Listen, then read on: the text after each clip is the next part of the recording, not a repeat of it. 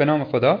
سلام و عرض ادب داریم خدمت مخاطبین رادیو فول استک و یک سلام ویژه هم به مهمون عزیزمون جناب آقای روزبه. سلام. سلام. روزتون بخیر. در خدمت. ممنون. خیلی ازتون من ممنونم که محبت کردید و دعوت ما رو پذیرفتید. ممنونم از شما که منو دعوت کردین. خیلی خوشحالم که در خدمت شما و مخاطبتون هست خواهش می‌کنم. خب آقای مهندس بخش قابل توجهی از سوالات حول مهاجرت و کشور سوئد میچرخه و حالا برخلاف بقیه اپیزودها ما می‌خوایم سوال اولمون رو با دلایل مهاجرت شما به کشور سوئد شروع بکنیم. البته داخل پرانتز این رو هم خدمتتون عرض بکنم. هر کجایی که احساس کردید من دارم وارد پرایوسی شما میشم تذکر بدید و ما از اون سوال رد میشیم. حالا با این تفاصیل اگر که این سوال شخصی نیست میشه بگید که چی شد که کشور سوئد رو انتخاب کردید و چجور برای ادامه تحصیل اونجا اپلای کردید؟ ارز کنم خدمت شما که اگه برگردم به 8 9 سال پیش دلیل واقعا خاصی فقط برای اینکه به حتما بیام سوئد نبود. من همزمان از کشور سوئیس و آلمان و کانادا پذیرش داشتم. در کنار سوئد کانادا خیلی دور بود. فاندش هم با یه ترم تاخیر قرار بود به من بدن. عرض کنم به خدمت شما که سوئیس خیلی گرون بود. بین آلمان و دانش به اصطلاح سوئد دانشگاه سوئد هم رشتهش برام خیلی جذاب تر بود هم رنگ دانشگاهش خیلی بهتر بود تو اون زمان که من بررسی می‌کردم. رنگ تقریبا زیر پنجا داشت. این شد که اومدم سوئد که ببینم چجوریه و در واقع هدفم در واقع یادگیری بوده. اون زمان دانشگاه سوئد برام خیلی جذاب تر بود. خب می‌تونم بپرسم الان حالا با یک تلورانس چند ماه این برانور چند وقته که تو این کشور اقامت داری؟ من تقریبا وارد سال نهم شدم. خب تقریبا یک دهه هست که توی کشور سوئد زندگی کردید که برای اینکه سوال بعدیم رو جواب بدید به نظر می‌رسه که مدت زمان کافی و خوبی بوده. سوالم هم اینه که این کشور چه نقاط ضعف و قوتی برای یک مهاجر به خصوص مهاجر ایرانی داره؟ مثلا یا شما نوعی یا هر کسی که می‌خواد برای مهاجرت به خصوص توی رشته انفرماتیک و آیتی و برنامه نویسی و اینها مهاجرت بکنه به این کشور چه چالش هایی باهاش مواجه میشه؟ و حالا این رو بگید در ادامهش اگر سوالی برام پیش اومد که حتما از حضورتون می‌پرسم. ارز کنم به خدمت شما که کشور سوئد از نظر من کشور به نسبت مهاجر پذیریه با شما احساس نمی کنید تو این کشور که خیلی غریبه هستین. اون feeling اون حس در واقع بد رو که ممکنه تو بعضی از کشورها داشته باشین نداریم یکی از مزایاش برای من این بود که خب زبان انگلیسی حداقل تو حوزه IT و در واقع حوزه مهندسی و انفرماتیک یکی از زبان هایی که به راحتی می‌تونید توش کار بگیرین اگر زبان سوئدی نمی‌دونید سیستم اجتماعی به نسبت بسیار خوبی داره. محیط بسیار آرومیه هم از لحاظ کاری هم از لحاظ زندگی. واقعیتش وقتی من اومدم وارد سوئد شدم هیچ وقت فکر نمی کردم که اینجا میمونم. و ولی الان هلو هوش نه ساله که هشت سال, هشت سال تموم شد وارد نه سال شدم که تو این کشور هستم و احساس می‌کنم که جای خوبی رو انتخاب کردم. نرفتم از این کشور. به سیستم اجتماعی خوب اشاره کردید. می‌تونم خواهش کنم که این قضیه رو یه ذره برای من بشکافید که تعریف شما از خوب چیه و اون سیستم اجتماعی شامل چه علمان هایی میشه؟ دقیقا خوبی که از نظر من هست ممکن است نظر خیلی ها خوب نباشه چون این کشور بیسش یه بیس سوشالیسمی. به صورت خلاصه اگر بخوام بگم شما تو این کشور خیلی نمی‌تونید پولدار بشید. به خاطر مالیات های بالا به خاطر شرایطی که در واقع وجود داره. از نظر من آرامشی که تو این کشور وجود داره نبود استرس از لحاظ آینده در واقع خودتون آینده کاری خودتون آینده کاری خانوادتون خدمات درمانی که در واقع رایگان در اختیار آدم ها قرار می‌گیره خدماتی که در صورتی که حالا به هر دلیلی شما نتونین کار بکنین به شما در واقع داده میشه. سیستم هایی که در واقع به شما کمک حتی می‌کنه در بعضی از موارد که تخصص خودتون رو بالا ببرین. حتی اگر شما تو این کشور اقامت دائمش رو داشته باشین و اگر بخواین درس بخونین کمک هزینه هایی رو به شما میده به شما کمک می‌کنه که اون مسیری رو که می‌خواین پیدا بکنین. و اینها در واقع تمام چیزهاییه که برای من خیلی مهمه. من خیلی طرفدار استرس زیاد تو محیط ها نیستم. درست. خب سوال بعدی که به نوع مرتبط با ببخشید این سوال هست اینه که اختصاصا نگرش شهروندان نیتیو سوئدی نسبت به ما ایرانیا چیه؟ چی جور نگامون می‌کنن؟ این سوال خیلی سوال کلیه من می‌تونم بگم آدم های خوب و بد همه جا هستن با هر ملیتی ولی تو حوزه های تخصصی خیلی از سوئدی هایی که ما باشون صحبت می‌کنیم به مرور زمان یکی از چیزاشون وقتی ازمون می‌پرسیم سلام چطوری؟ چی کار می‌کنی؟ و در مورد کار تخصصیمون توضیح میدیم. با خنده میگن همه ایرانی ها یا مهندسن یا دکترن. و با توجه به تو حوزه های تخصصی با توجه به تلاش زیادی که ایرانی ها انجام دادن و این تلاش رو فکر می‌کنم ما ذاتا با توجه به محیطی که توش بزرگ شدیم یاد گرفتیم آدم های موفقی هستن توی حوزه های تخصصی که فعالیت می‌کنن. چه در زمینه در واقع کارهای مهندسی چه در زمینه کارهای پزشکی چه حتی در زمینه کارهای اجتماعی و سیاست. یعنی شما تو همه این پوزیشن های اجتماعی سوئد اسم های ایرانی رو می‌بینین که برای خودشون حرفی دارن شناخته شده هستن. و نسبت به بقیه جوامع مهاجری که در واقع تو سوئد وجود داره من می‌تونم بگم که ریپیوتیشن به نسبت خوبی داریم ما ایرانی ها اینجا. خب اگر همین بخش آیتی که و بخش تخصصی که میفرمایید الان تا اسم مثلا برنامه نویسی و آیتی و اینها میاد یکی از اولین کشورهایی که اسمش تو آدم جرقه می‌خوره هنده اگر بخوایم مثلا ایرانی ها رو از لحاظ سطح سواد یا اون حالا position های خوبی که کسب می‌کنن را با یک کشوری مثل هند یا حتی با کشور آمریکایی مثل آمریکای شمالی و کانادا و این کشورهایی که تو آمریکای شمالی هستن یا همین اروپایی که شما داخلش هستید مقایسه کنیم این چی جوریه؟ چون از بچگی ما بزرگ که می شدیم هی به اون می‌گفتن ایرانیا یکی از باهوشترین آدمای رو کره زمینن و اینها. الان حالا من نمی‌تونم رفرنس دقیق بدم ولی اگر پاش بیفته لینکش رو حتما می‌تونم بذارم که خیلی از کسایی که حتی خودشون مقاطع بالا هستن و مقاطع بالای آکادمیک دارن و تحصیلات خوب دارن و جزء قشر نخبه جامعه هستن با عدد و رقم دارن ثابت می‌کنن که خاورمیانه که ایران هم جزشه یکی از پایینترین آی های دنیا رو داره. می‌تونم نگاه شما رو به این قضیه بدونم؟ البته نه توی دنیا ولی در مقایسه با مثلا اروپا. من هم موافقم با نظری که الان در حال حاضر دارم میدن. من می‌تونم بگم که ما ایرانی ها تافته جدا بافته نسبت به نسبت, نسبت آماری نسبت به بقیه جوامع نیستیم. چه بسا که شاید توی یه سری از موارد وقتی که روی رقابت های تخصصی میشه ما یه مقدار هم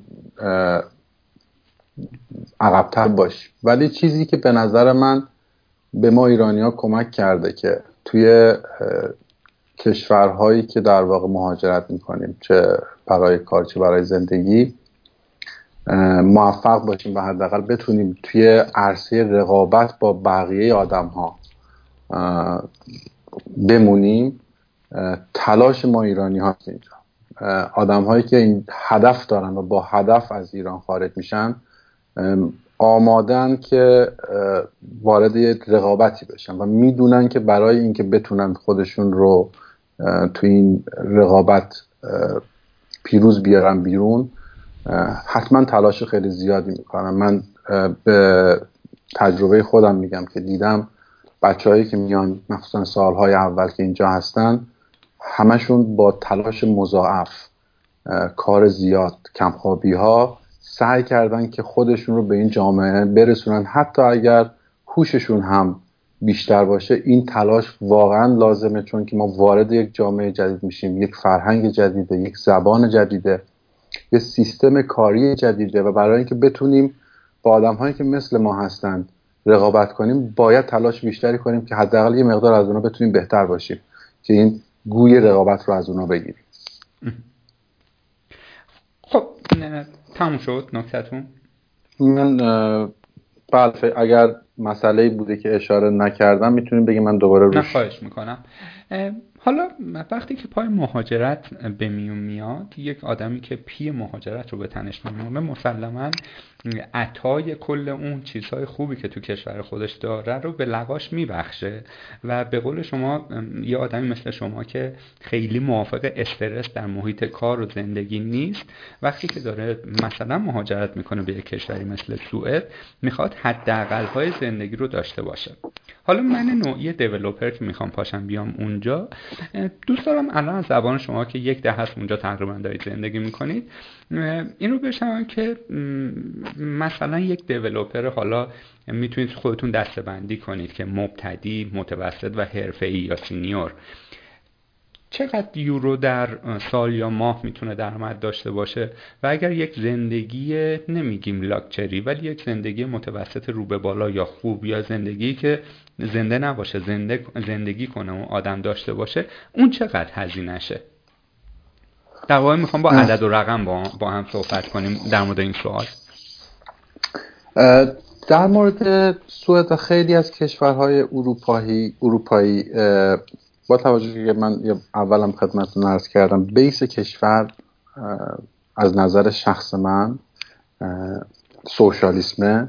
یعنی همیشه کیفیت زندگی یکی از فاکتورهای خیلی مهم بوده در تصمیم گیری های کلان این کشورها. و به طب حقوق برای کارها هم جوری تعیین شده که این حداقل ها رو برای افرادی که تو جامعه هستن ایجاد بکنه. این به صورت کلی خدمتتون عرض کرد در مورد حوزه تخصصی سافر دیولپمنت و کارهای آیتی و اطراف اونها. من می‌تونم طبقه بندی بکنم. یه آدم جونیور با مدرک فوق لیسانس یا با مدرک لیسانس با یکی دو سال سابقه کار به عنوان شروع کار هلوهوش سه هزار تا چهار هزار یورو در ماه با توجه به نوع شرکتی که در واقع میره و نوع کاری که در واقع شروع می‌کنه حقوق می‌گیره. البته نکته رو عرض کنم خدمتتون که این عددهایی که من خدمتتون عرض می‌کنم قبل از مالیاته. و در نظر داشته باشید که پایه مالیاتی تو کشور سوئد از حول و 33 درصد. یعنی یک سوم حقوقتون شروع میشه و ممکنه به بالاتر بره چون سیستم مالیاتی اینجا نردبانیه. حالا کسی اگر سه سال چهار سال کار کرده باشه در واقع از حالت جونیور خارج شده باشه به اصطلاح بگم سنیور شده باشه توی حوزه کاری نرم افزار حقوقش از هلوهوش چهار هزار شروع میشه تا هلوهوش پنج هزار یورو پنج هزار و پونصد یورو. شما می‌تونید در نظر بگیرید که حقوق قبل از مالیات دریافت کنه و سنیور بالاتر دیگه بحث اکسپرت باشه. حقوق ها معمولا از هول و هوش 6000 7000 یورو شروع میشه در ماه. ولی خب حقوق 6000 یورو 7000 یورو در ماه مسلما مالیات بیشتری داره تو اون قسمت اضافه ای که نسبت مثلا نسبت به 5000 یورو داره. یعنی اون 5000 تا 7000 یوروش ممکنه 40 درصد یا حتی 50 درصد مالیات بهش تعلق بگیره. و مقدار هزینه ای که شما برای زندگی متوسط توی این کشور دارید اگر به عنوان یک جونیور شروع به کار بکنه یعنی با همون حقوق حوالی سه تا چهار هزار یورو قبل از مالیات که حول و حوش دو هزار یورو بعد از مالیات دست شما رو می‌گیره دو هزار دو هزار خورده یورو. شما یه زندگی متوسط رو به بالای خواهید داشت برای خانواده دو تا حتی سه نفر از نظر من. یعنی شما می‌تونین از لحاظ خوراک از لحاظ پوشاک از لحاظ تفریحات تفریحات منظورم که رستوران رفتن بیرون رفتن مسافرت رفتن مینیموم ها رو در واقع شما می‌تونین داشته باشید یعنی اگر حتی کاپل با بچهش. افراد تو خانواده کار کنه. ببخشید من سوالتون رو متوجه نشدم. عرض کردم یعنی یه کاپل یه زن و شوهر با بچهش. بله. بله. بله, بله. یه کاپل یه زن و شوهر و با یه بچه. زندگی شروع زندگی خوبی خواهند داشت. زندگی خب تو صورت که زندگی لاکچری من نمی‌تونم خیلی براش تعریفی داشته باشم ولی زندگی متوسط رو به بالا خواهند داشت. یعنی خونه خوبی خواهند گرفت از لحاظ به اصطلاح خوراک و پوشاک اصلا در مزیقه نخواهند بود و به راحتی می‌تونن رستوران برن به تفریحاتشون رو برن مسافرت یه بار دو بار در سال انجام بدن. درست. خب تموم شد نکتتون روی این؟ بله میگم و این مسئله مسئله که من خدمتون عرض بکنم این فقط برای بحث تخصصی هم نیست. اینجا تفاوت حقوقی شاید برای یک مهندس حقوق یک مهندس برای همین کتگوری که طبقه بندی که من عرض کردم خدمتون برای یه مهندس که برای شرکتی کار می‌کنه و یه دندان پزشک که برای کلینیکی کار می‌کنه و یا یک تکنیسیانی که برای یه شرکت یه شرکت خدمات ساختمانی کار می‌کنه خیلی تفاوت حقوقی واضحی وجود نداره. آدم ها تو اینجا وقتی از محیط کارشون میرن بیرون تقریبا یکسان هستن. و این یکی از مسائلی که برای من خیلی جذابه. من خیلی حس خوبی دارم که وقتی که میرم بیرون این تفاوت ها من اذیت نمی‌کنه. درست. خب سوالی که قبلا من داشتم و اینجا جرقش رو شما زدید دوست دارم همینجا مطرح بکنم و از زبان شما بشنم که داستان چه قراره. میفرمایید اگر یه نفر در سطح اکسپرت یا فوق حرفه‌ای داره کار می‌کنه ممکنه که حتی تا 50 درصد یعنی نصفی از حقوقش رو بده پای مالیات. آیا چنین سیاستی که دولت سوئد اتخاذ کرده در نهایت منجر به این نمیشه که کسایی که های لول دارن کار می‌کنن انگیزهشون برای کار بیشتر کردن بیاد پایین. چون هی تو داری بیشتر کار می‌کنی سهم بیشتری باید به دولت بدی.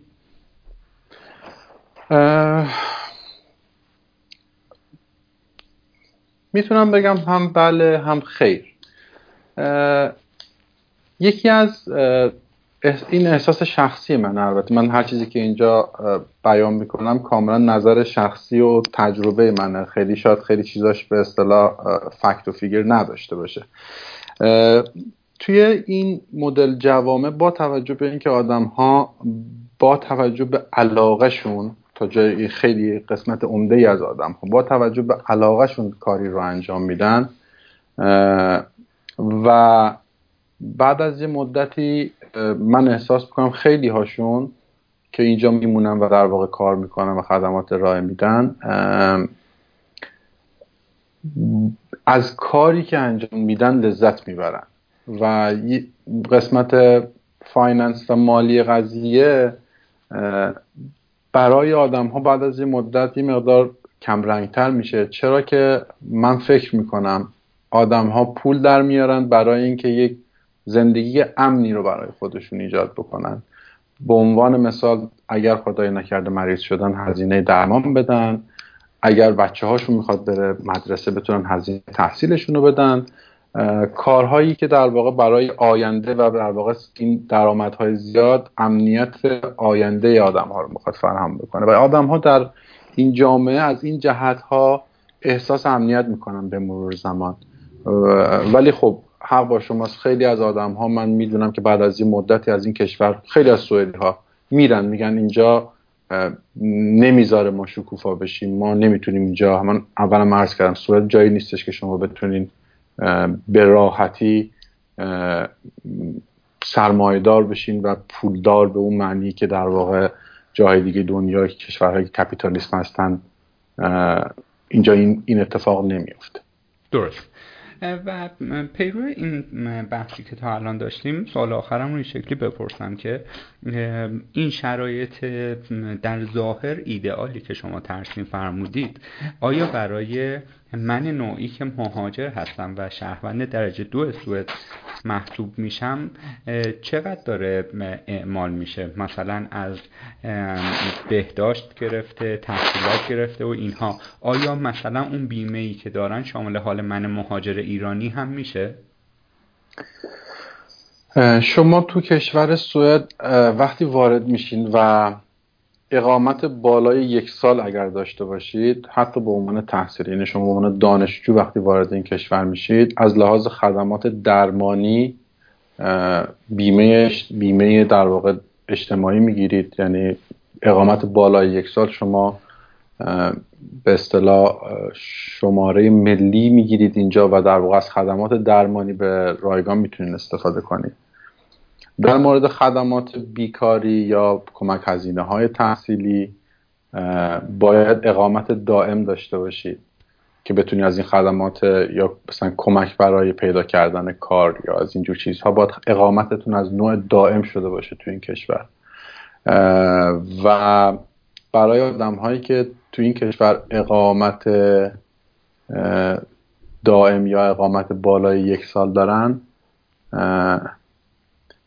من نمی‌تونم بگم شهروند درجه دو چون که تقریبا می‌تونم بگم که حداقل به ظاهر باهاشون یک مدل برخورد میشه با سوئد. یعنی شما اگر با اقامت بالای یک سال داشته باشین هیچ تفاوتی توی سیستم درمانی برای اینجا با یک سوئدی نخواهید داشت. درست. خب مسلما شما الان که اونجا مشغول به کار هستید یک سری دوستانی دارید که داخل ایران در حوزه آیتی به خصوص شبکه مشغول به کار هستن. یک سری دوستانتون قاعدتا در حالا یا آمریکا یا سایر کشورهای اروپایی هستن و احتمالا توی گپ گفتگوهایی که داشتید یک سری دیتا رد و بدل شده. خب در یک دسته‌بندی کلی شما گفتید که مثلا چه می‌دونم یک برنامه نویس junior داریم با مثلا دو سه هزار دلار در ماه یک senior داریم چهار پنج هزار تا. بعد اگر خیلی خوب باشه و expert باشه مثلا تا هفت هزار دلار بهش میدیم. می‌خوام ببینم آیا با صحبتی که با دوستانتون فعالان شبکه و IT و اینها داخل ایران داشتید دیدی نسبت به میزان حقوق این سه چهار تا دسته بندی داخل ایران یا بقیه کشورهای اروپایی آمریکایی دارید؟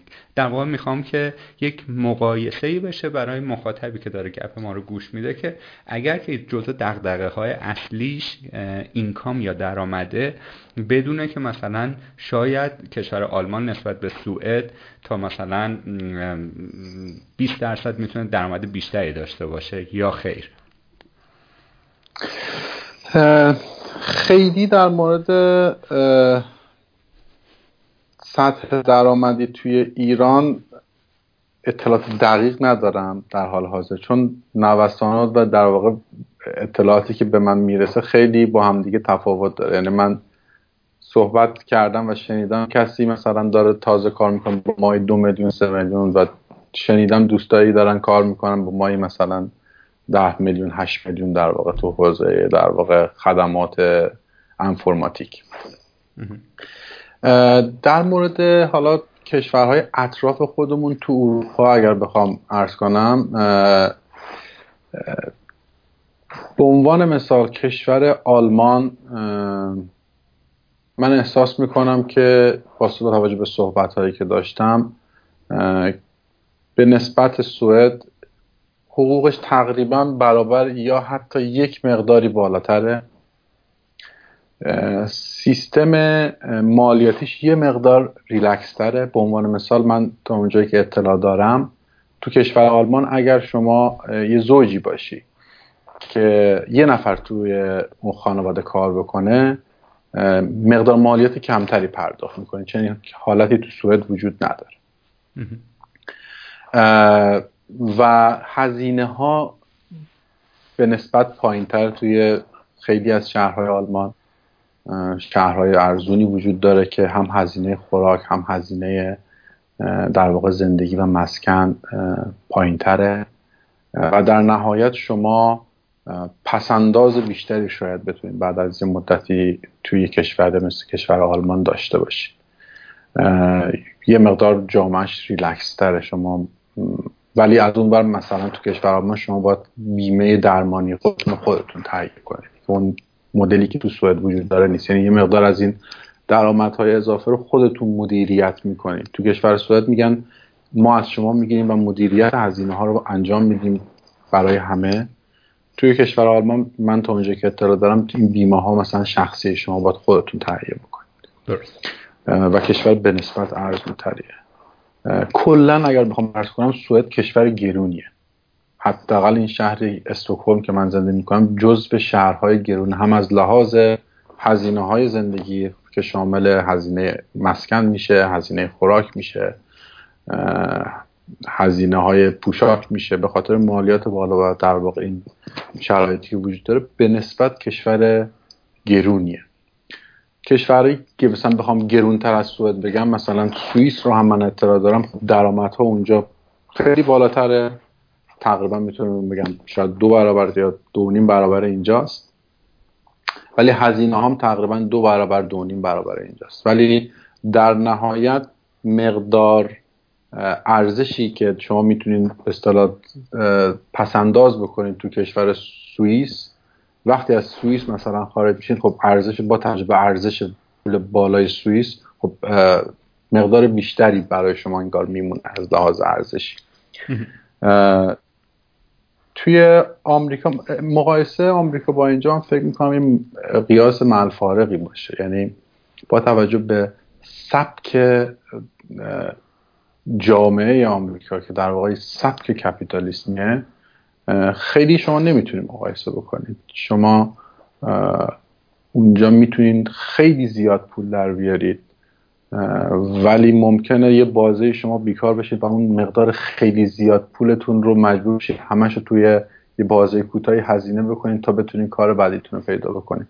یه مقدار مقایسهش به نظر من درست نیست. آدم ها به نظر من باید برن ببینن و ببینن که دوست دارن اون سبک زندگی رو یا دوست ندارن. من خیلی از دوستایی داشتم که اومدن اینجا چند سال موندن رفتن آمریکا و برنگشتن. دوستای زیادی هم دارم در مقابلش که با موقعیت های خوبی رفتن آمریکا ولی یکی دو سال موندن و گفتن که نه ما ترجیح میدیم برگردیم. درآمد همون کمتر باشه ولی تمرکزمون رو زندگی و در واقع تعادل بین زندگی و کارمون باشه. درست.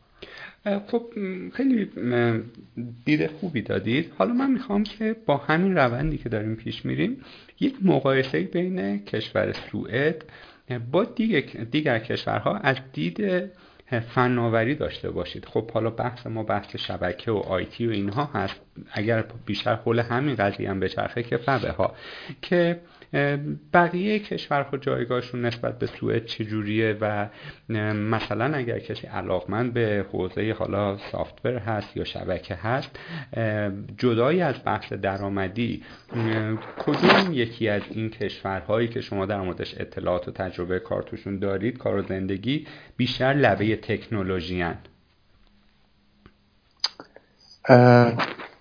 ارز کنم از نظر من با توجه به این مدتی که اینجا بودم و خب سفرها سفرهای کاری زیادی هم داشتم به کشورهای توی اروپا خارج اروپا.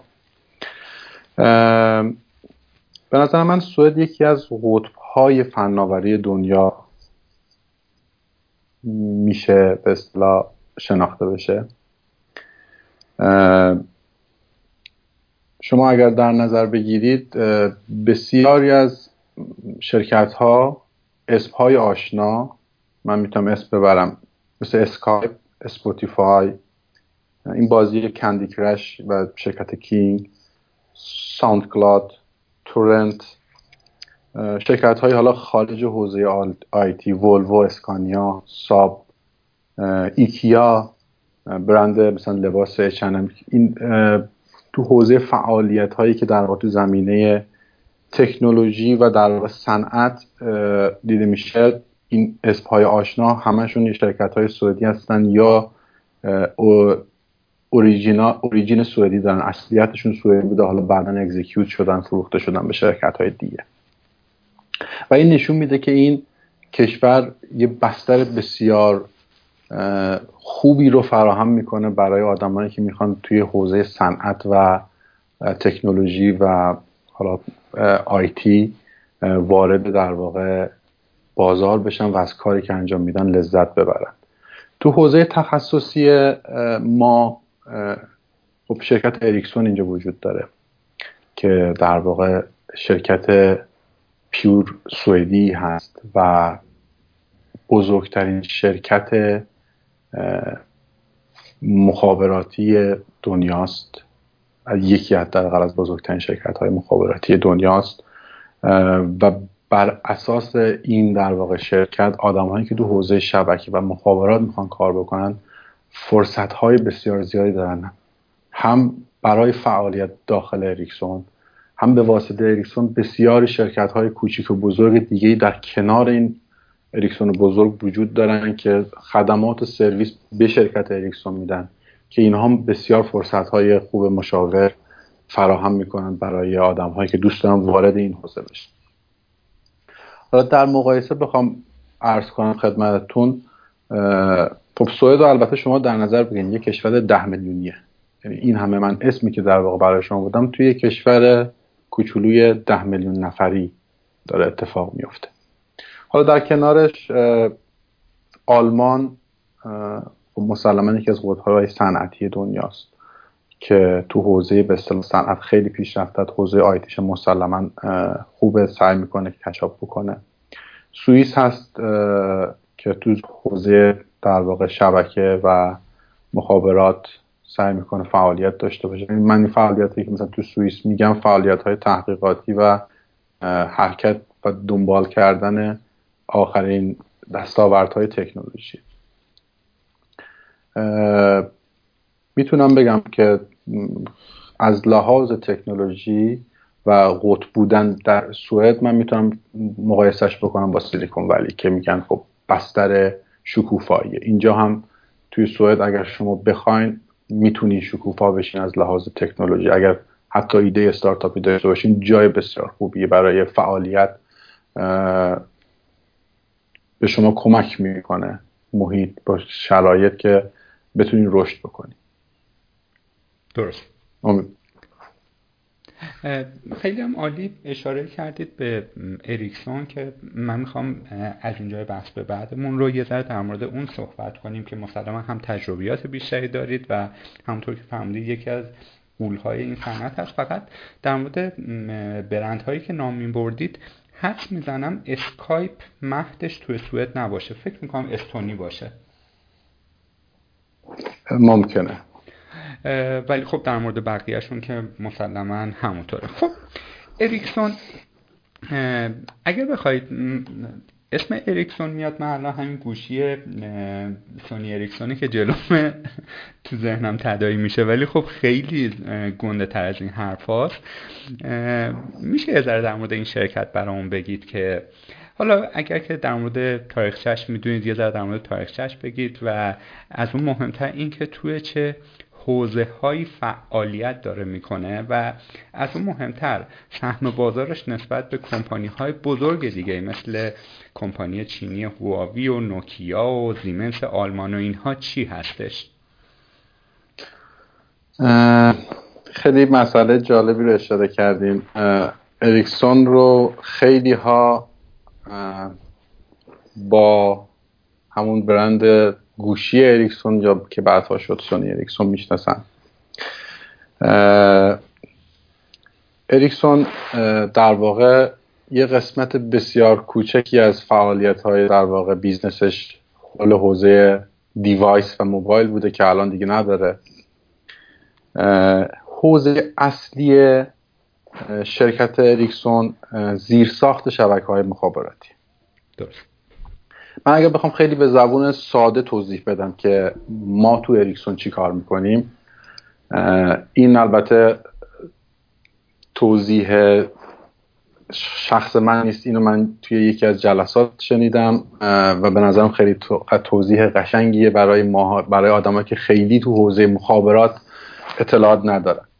شما وقت در نظر بگیرید شما گوشی موبایلتون رو دستتون گرفتین و یه شماره ای رو می‌گیرین دکمه تماس رو می‌گیرین. یا توی گوشی موبایلتون ارز کنم به خدمتتون که یه باروزری رو باز می‌کنین یه سایت رو در واقع می‌خواین واردش بشین.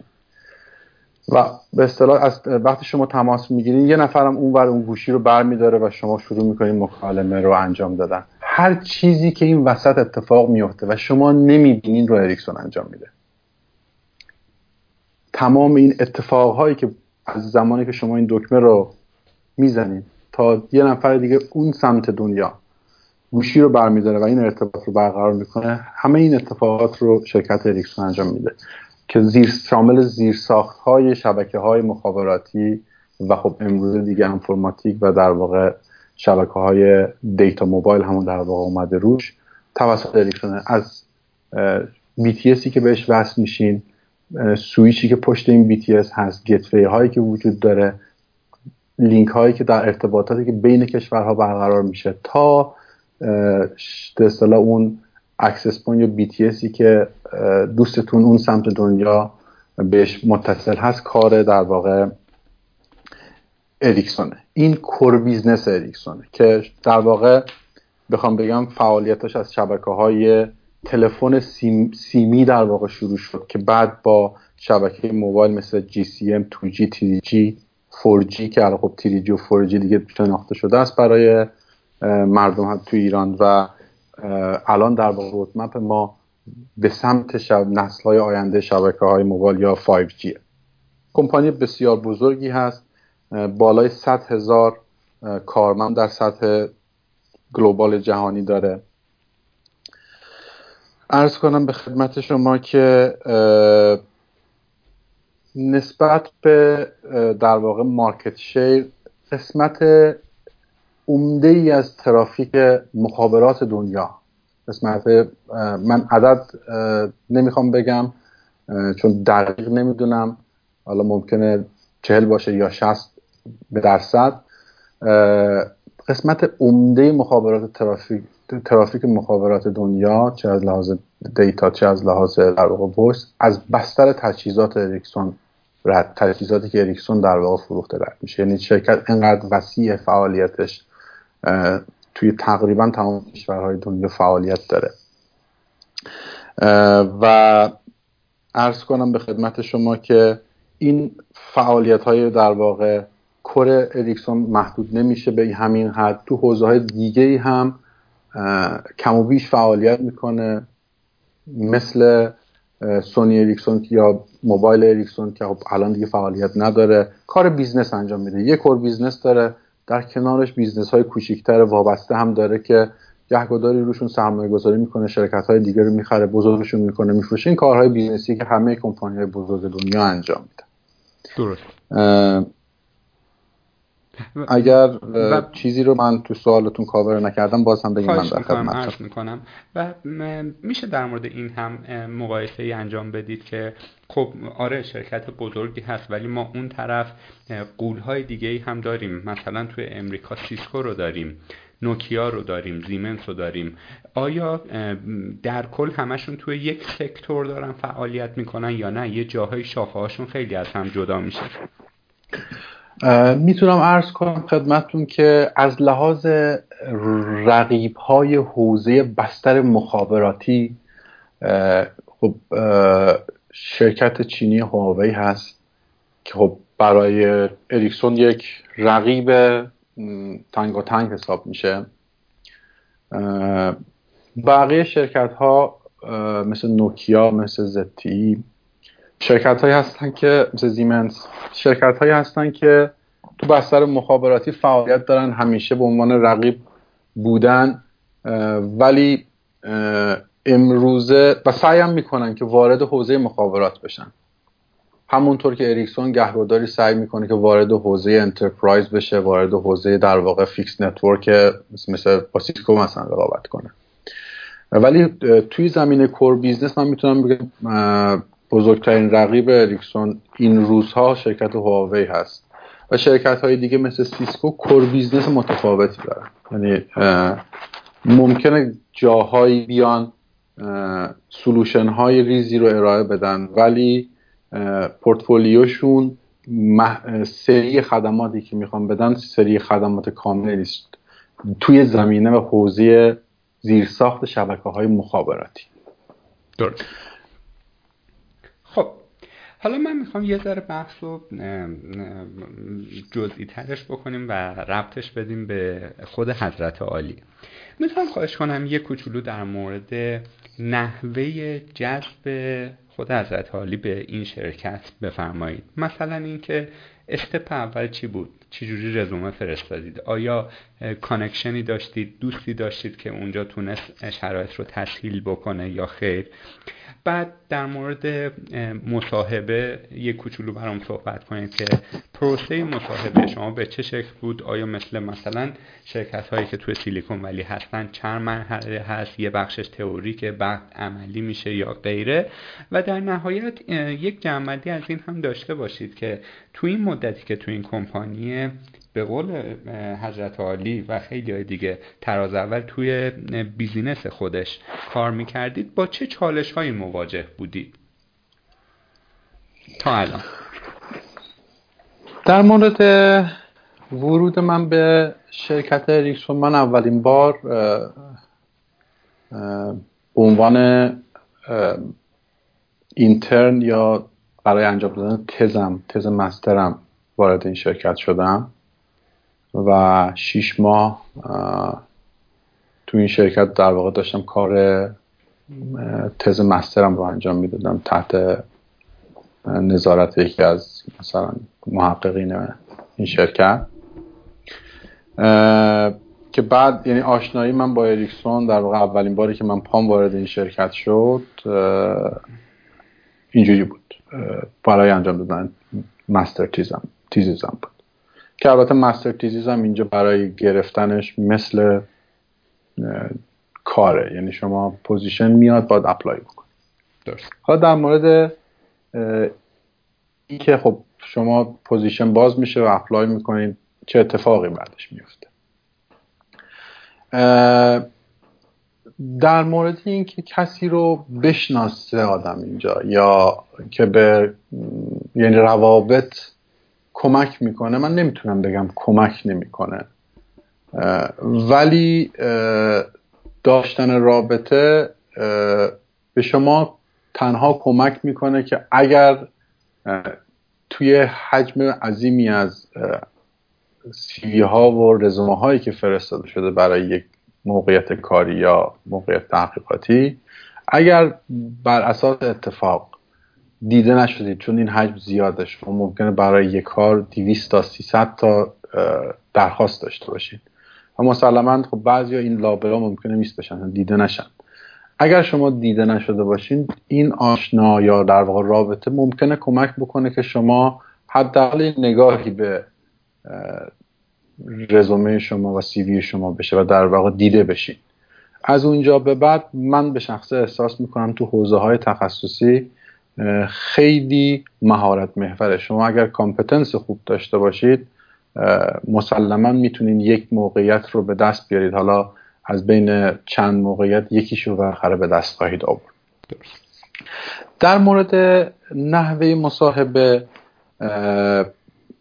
من می‌تونم ارز کنم خدمت شما که مصاحبه ها مصاحبه به نسبت هدفمندیه. مصاحبه ها از شروعش از مهارت های نه تنها تخصصی و تکنیکی شما بلکه مهارت های در واقع غیر تخصصی یا مهارت های در واقع نرم شما soft skill شما هم در واقع شروع میشه. بعد از یه مدتی اگر در واقع تو فیلترینگ یکشون با توجه به مهارت های soft skill و base در واقع تست های هوش و IQ و EQ و عرض کنم به خدمت شما تست های basic مثلا competence اگر برای programming apply position apply می‌کنین مهارت برنامه نویسیتون بگذارین. وارد مرحله بعدی مثلا مصاحبه خواهید شدین یعنی فیلتر میشین.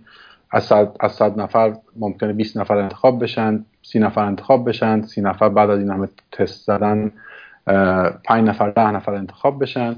تازه دوباره وارد کمپانی میشین و یه سری مصاحبه های تخصصی تر بر اساس مهارت های شخصی شما از شما گرفته میشه. این, مصا... این مصاحبه های تخصصی ممکنه دو مرحله سه مرحله داشته باشه. و در نهایت یک candidate یا دو candidate برای که موقعیتی که این محیط موقعیت کاری باشه تحقیقاتی باشه یا حتی master باشه لازمه لازمه و انجام میشه تا اون در اون شخص رو انتخاب بکنه. قسمت آخر سوالتون من یادم رفته ببخشید. خواهش می‌کنم. اگر توی این مدت که حالا توی یک شرکت تراز اول شما مشغول به کار بودید چه چالش هایی پیش روی شما بوده؟ یا به قول معروف چه سوتی هایی دادید که اگه دوباره برگردید به عقب اون اشتباه رو دیگه مرتکب نمیشید؟ حالا چه در مثلا ارتباطتون توی با بقیه همکاران در زمینه هم سافت اسکیلزی که فرمودید یا در زمینه نحوه مثلا نگاهتون به مسائل و اینها؟ در مورد این هم میشه یه ذره برامون صحبت کنید. مهاجرت به تنهایی خودش سرشار از challenge های زیاده. یعنی شما وقتی که تصمیم می‌گیرید که مهاجرت بکنین باید خودتون رو آماده کنین برای challenge. یعنی یه basically یکی از چیزهایی که اولین چیزی که میاد جلوی ذهنتون برای مهاجرت باید این باشه خب من دارم میرم که challenge بشم. و مسلما خب هر محیط جدیدی چلنج های مخصوص به خودش رو داره. وارد محیط کار جدید شدن آشنایی با سبک کاری اونها. خب یه مسئله جدیده. شما باید زمان بذارید شما باید به صلاح شاخکاتون تیز باشه. یاد بگیرید که چجوری می‌تونین تو این سیستم کاری مسیر خودتون رو پیدا بکنید. در مورد اشتباهات و سوتی ها من فکر می‌کنم اگر برمیگشتم به قبل هم خیلی از این تصمیمات اشتباه حرف هایی که فکر می‌کنم به جا نبوده ممکنه زده باشم که یه مقدار باعث شده که مقدار فشار روی من بیشتر باشه دیدها نسبت من عقب و جلو بشه. من فکر کنم همشون رو دوباره انجام می‌دادم. چون که اینجوری هست که ما یاد می‌گیریم. در واقع اون اشتباهات هستن که ما رو پخته می‌کنن. به ما یاد میدن که توی موقعیت های مختلف چه شرایطی پیش میاد. ما بسیاری از چیزها رو می‌تونیم بخونیم و بخونیم بشنویم از بقیه ولی قرار گرفتن و practice کردن اون شرایط مختلف اینه که آدم ها رو از لحاظ مهارت ها مخصوصا مهارت های نرم یا soft skill می‌سازه. شما تا یک موقع یک رفتاری نکنید که باعث یک conflict بشه یا ناخودآگاه توی محیط conflict قرار نگیرید نمی‌فهمید که چجوری می‌تونید اون موقعیت رو حل بکنید. این قرار گرفتن تو اون موقعیت باعث میشه شما اون دانشی که حالا از این ور اون شنیدید رو جمعبندی بکنید از بقیه کمک بگیرید از یک challenge ی که توش هستید سعی کنید بیایید بیرون و اون وقته که می‌تونید بگید خب من هم یک تجربه conflict management رو داشتم. درست. خب خیلی ممنون. در معرفیتون فرمودید که ابتدا به ساکن که ورود پیدا کردید به اریکسون به عنوان برنامه نویس مشغول به کار شدید و بعد از مدتی سویچ کردید. خب اینجا دو تا سوال پیش میاد. یکی اینکه با چه stack ی کار می‌کردید و اگر که جزء چیزهای مرموز شرکت نیست اگر بتونید بگید که توی چه چه نرم افزارهایی هم توضیح می‌دادید که خیلی عالیه و از اون مهمتر دلیل سویچ کردنتون به یک حوزه دیگه چی بوده؟ من وقتی که وارد به اصطلاح یعنی از حوزه اکادمیک دوباره خارج شدم وارد بخش R&D اریکسون شدم در بخش development یا research and development. این فعالیت بین در واقع حوزه تحقیقاتی و حوزه صنعتی یک چیزی بوده که من همیشه مد نظر این چیز شخصی من هست. من به سابقه تحصیلی من در دوره از لیسانس هم در نظر بگیرید من لیسانس هم رو گرفتم از دانشگاه مصنعت. یک چند سالی کار کردم سعی کردم علاقه خودم رو پیدا بکنم ادامه تحصیلم رو دادم تو حوزه فوق لیسانس. وارد دوباره محیط کار و صنعت شدم.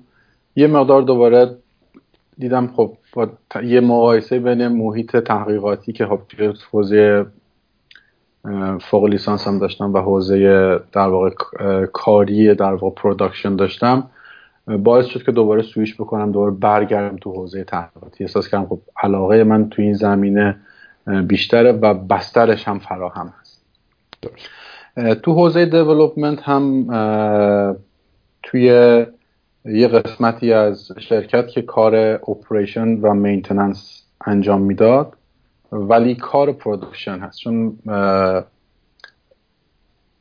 در واقع ما package هایی رو تولید می کردیم که بعدها توسط تکنیسیان ها و توسط افرادی که می‌خوان شبکه رو مدیریت بکنن استفاده میشه تا بتونن با این به این device ها در واقع connect بشن command اشون رو execute بکنن و device رو در واقع config بکنن. تو اون بخش بوده و از زبان های برنامه نویسی متفاوتی رو ما استفاده می‌کردیم از زبان های بسیار های لول مثل جاوا تا زبان های بسیار لو لول مثل سی گاهن مجبور گاهن برای یه سری کارها برای تست محصول از scripting و در واقع هر چیزی که لازم بود ما اونجا انجام می‌دادیم. خب چون که ماهیت سکان آکادمی در واقع متمرکز به برنامه نویسی هست. ما می‌خوایم سوء استفاده بکنیم و یه کوچولو این وسط یه پرانتزی باز کنیم یه ذره در مورد برنامه نویسی گپ بزنیم. و خب مسلما تجربیات شما هم ارزشمند هست و دلم نمیاد کاور نکنیم این قضیه رو. می‌تونم خواهش کنم بگید که از چه, از چه سنی کد زدن کد زدن رو شروع کردید و با چه زبونایی شروع کردید؟ من فکر می‌کنم اولین بار که برنامه ای نوشتم فکر می‌کنم به زبان پاسکال بود. یعنی در دوره فکر می‌کنم اواخر راهنمایی و دبیرستان بود که با مفهوم برنامه نویسی مقدار آشنا شدیم. آشنا شدم و اولین خط های خودم رو زدم. بعد خب با توجه به رشته تحصیلی برنامه نویسی کردم برای پروژه های مختلف برای کارهای متفاوت. ولی من خودم رو هیچ وقت یک مهندس نرم افزار نمی‌دونم. من خیلی تو زمینه کد نویسی شاید من احساس می‌کنم خودم به شخصه یک اکسپرت نیستم. با توجه به اینکه خب تو این حوزم خیلی الان به عنوان حرفه‌ای فعالیت نمی‌کنم. ولی نمی‌دونم منظور خودم رو چجوری منتقل بکنم. در مورد کدنویسی من نظرم بر اینه. در حال حاضر تو دنیا یه در واقع تکنولوژی برنامه نویسی مثل بیس ریاضی مثل جدول ضربه. شما باید بتونین برنامه بنویسین.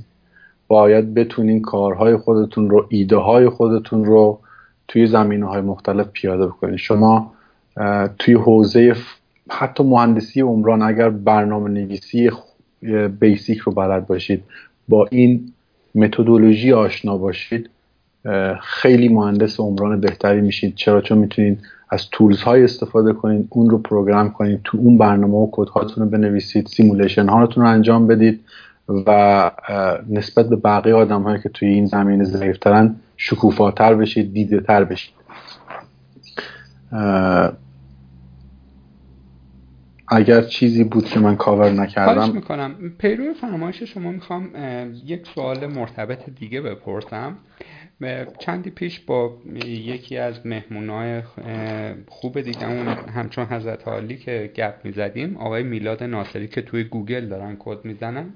ایشون از 6 7 سالگی اولین خطوط کدش رو نوشته بود.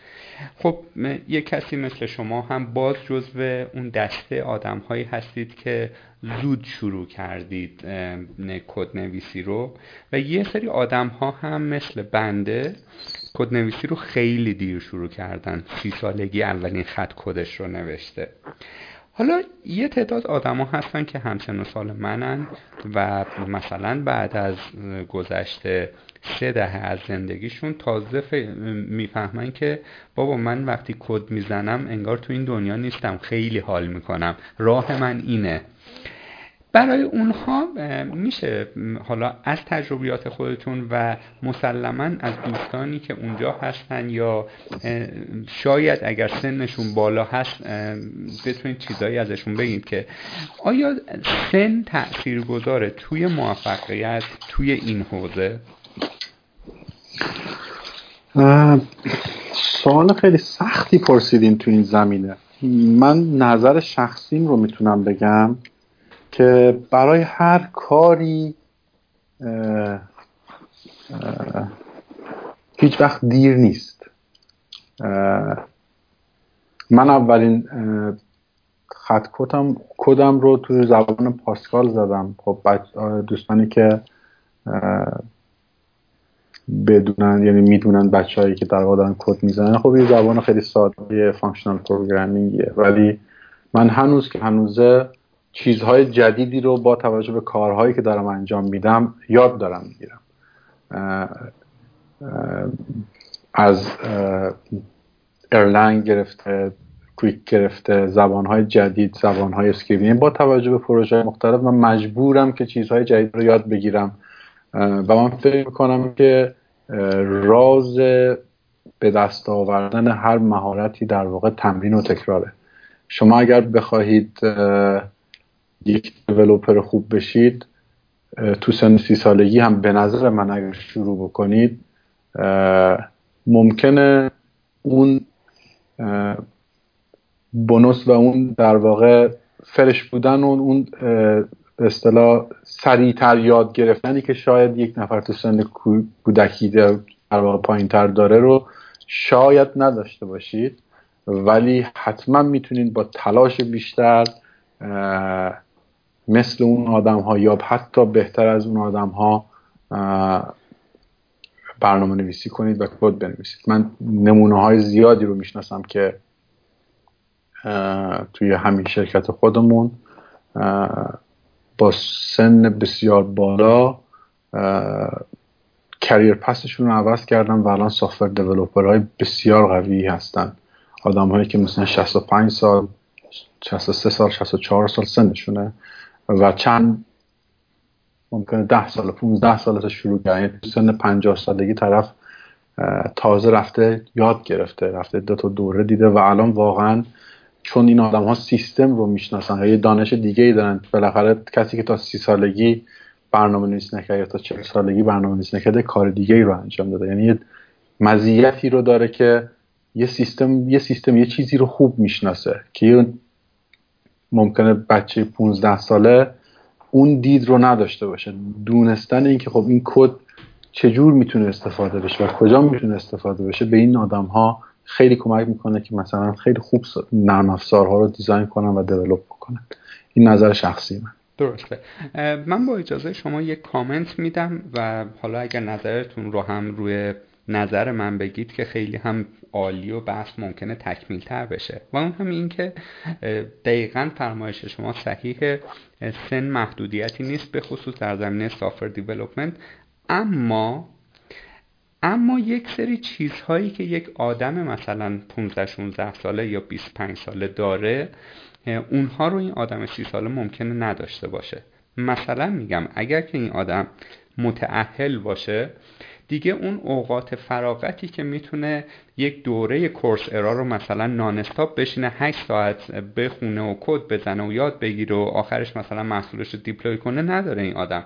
اگر بچه خدا بهش داده باشه شرایط باز از این هم سختتر میشه. یعنی ما دیگه حالا خیلی چیز روالیه که مثلا برنامه نویسا اگر شب تا صبح بیدار نباشن چیز عجیبیه.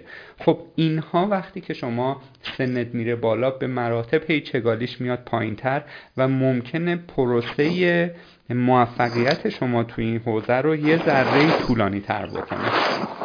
این نظر منه. حالا اگر اون کامنتی دارید که میشنویم اگر نه که ادامه بدیم. بحث دقیقا با تو موافقم.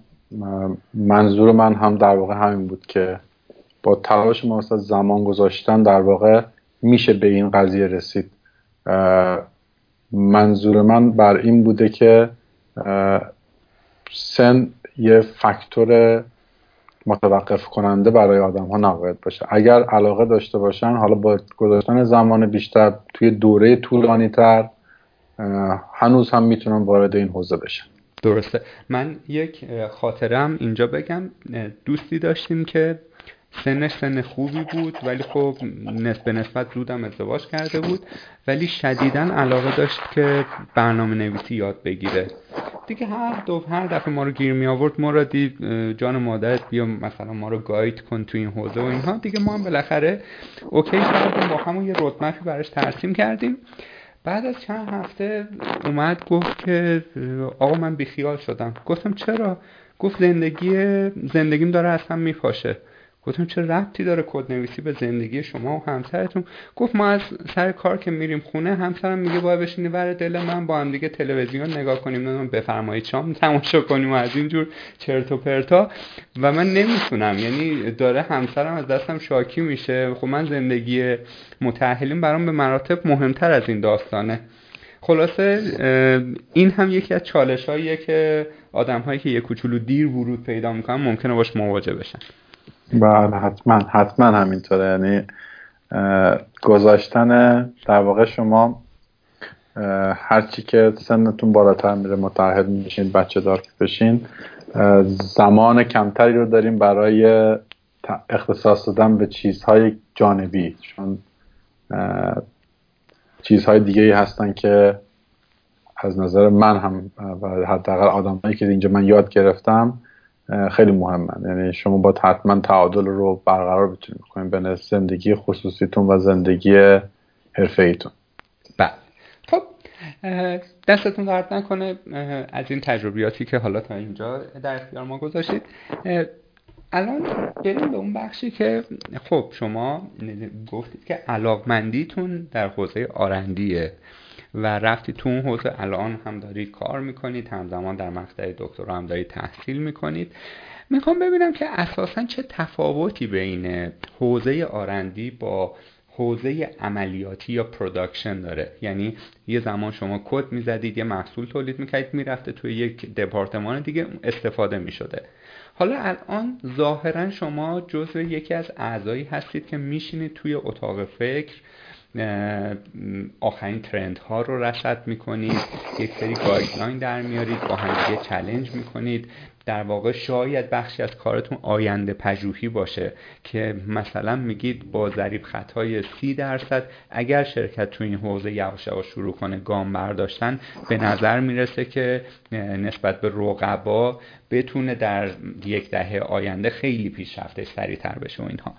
حالا می‌خوام ببینم که دید شما نسبت به تفاوت های این حوزه چی هست و از اون مهمتر این که کار آرندی به درد چه شخصیت هایی می‌خوره؟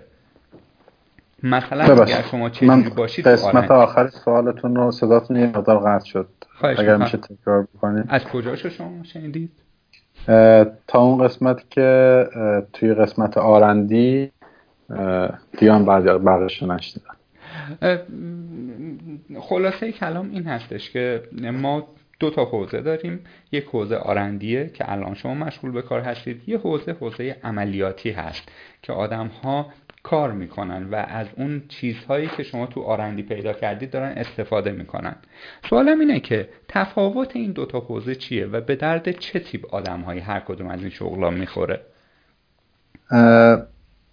من یه تقسیم بندی دیگه ای بکنم برای شما. من حوزه عملیاتی رو اگر منظورتون بر این حوزه ای که آدم های دیگه میگن از محصولاتی که توی شرکت درست شده و فروخته شده استفاده می‌کنن منظورتون حوزه عملیاتی اینه؟ حوزه عملیاتی مثلا حالا من چون که شبکه خیلی وارد نیستم از کار خودم مثال بزنم. مثلا حوزه عملیاتی توی کسب و کار ما اینه که اون آدمی که یک ریکوست از سمت مشتری میاد اون ایده رو تبدیل به کد می‌کنه. من این رو میگم این آدم عملیاتیه.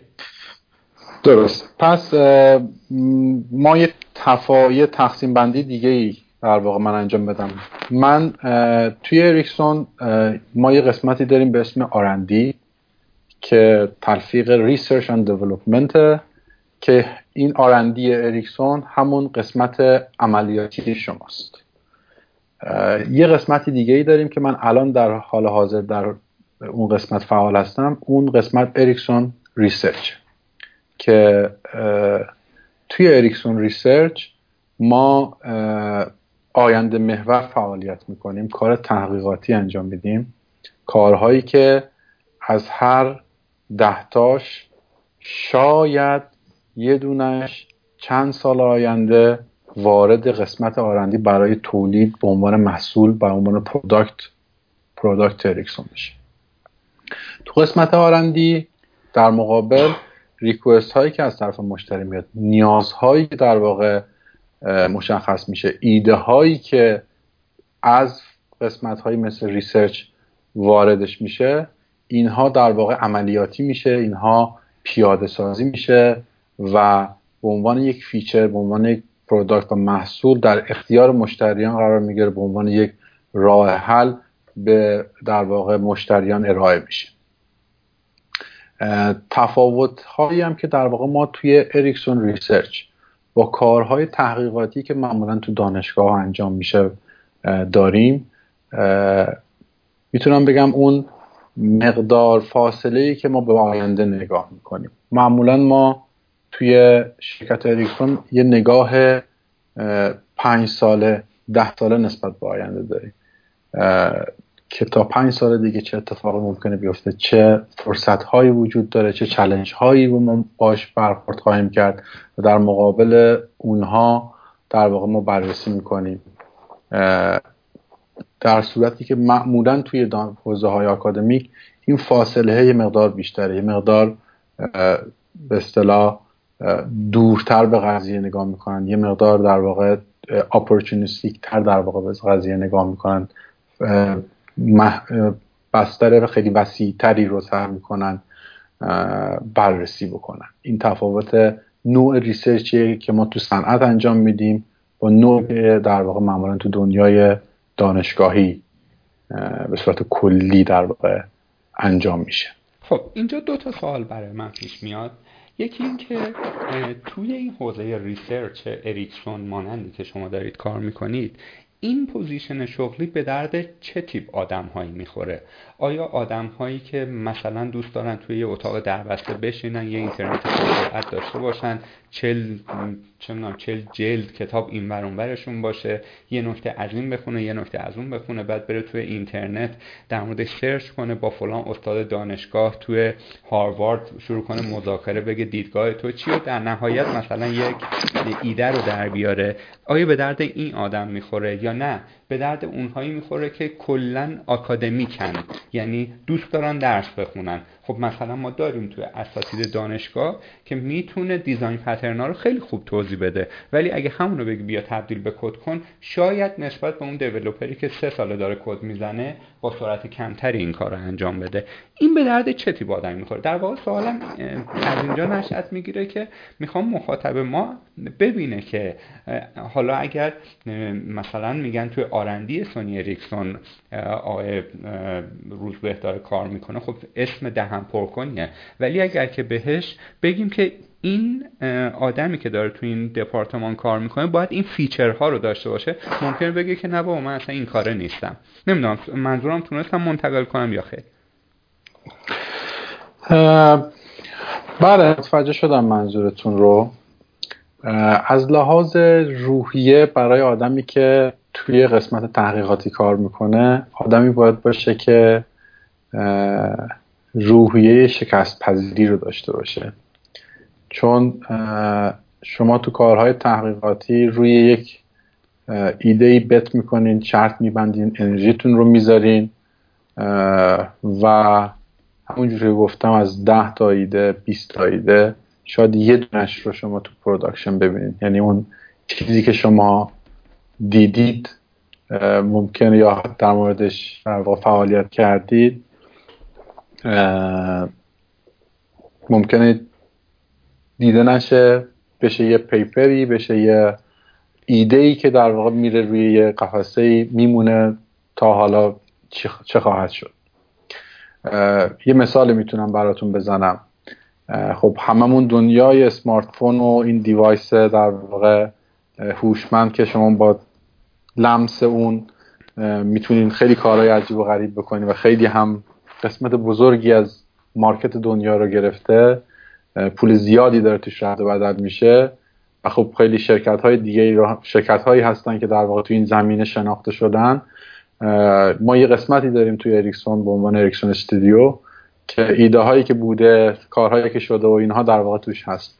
و خیلی جالبه که پنج سال ده سال قبل از اینکه اولین smartphone بیاد بیرون این ایده در واقع توسط یکی از researcher های شرکت اریکسون پیاده سازی شده. prototype شده یعنی شما یه چیزی مثل تبلت رو اونجا می‌بینین که میشه با دست کار کرد تایپ کرد به شبکه مثلا وصل میشه از اینجور چیز میزها. ولی این ایده توی زمان مناسب و مکان زمان نامناسب و مکان نامناسب در واقع اومده. شرکت روش سرمایه گذاری نکرده و اون ایده شده. الان در نهایت یه دونه چیز که ما به عنوان اولین device هوشمند رو ما ساختیم. ولی این ایده, ایده یک مهندسی بوده یه محققی بوده که نشسته وقت گذاشته انرژی گذاشته اون رو prototype کرده. ولی خب با توجه به شرایط اون زمان این ایده به اصطلاح من میگم kill شده در واقع تو اون موقعیت. ولی این آدمی که اونجا هست باید این روحیه رو داشته باشه. باید بدونه که وارد حوزه ای شده که باید خیلی challenge کنه خیلی آدم ها رو convince کنه. چون فقط یه ایده خوب داشتن یه ایده cool و باحال داشتن. مخصوصا تو این شرکت های بزرگ کار راحتی نیست وقتی می‌خوای اون رو ببرید توی production. یعنی هزار و یک مسئله دیگه است که شرکت های بزرگ یا شرکت های دیگه در نظر می‌گیرن. و به همین خاطره که خیلی از آدم ها بعد از این مدتی می‌بینن نمی‌تونن از یه سری یعنی شرکت ها میان بیرون خودشون استارتاپ های خودشون می‌زنن خیلی هاشون موفق میشن خیلی هاشون نمیشن یه چنین روحیه ای رو شما لازم دارین که بتونین تو بخش تحقیقاتی کار کنین در مقابل شما باید یه سری مهارت های دیگه هم داشته باشه. یعنی میگم شما فکر باید در نظر داشته باشین کسی که تو بخش تحقیقاتی کار می‌کنه معمولا یه حالت آچار فرانسه است. یعنی باید کار تحقیقاتی کنه باید ایده بده باید اون ایده رو تا یه حدودی prototype کنه پیاده سازی کنه کار برنامه نویسی انجام بده کار تست انجام بده کار verification انجام بده کار analytic انجام بده data یی که در واقع می‌گیره رو بررسی بکنه.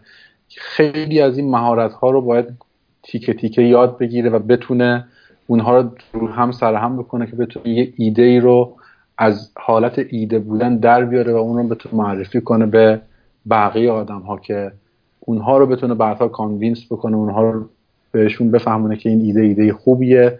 این رو می‌تونیم به عنوان به صورت حرفه‌ای بیاین پیاده سازی بکنیم و به عنوان یک محصول بفروشیم در مقابل آدمایی که تو قسمت در واقع تولید نرم افزار هستن آدمایی هستن باید که باید معمولا دوست دارن تاثیرگذاری خودشون رو روز به روز ببینن.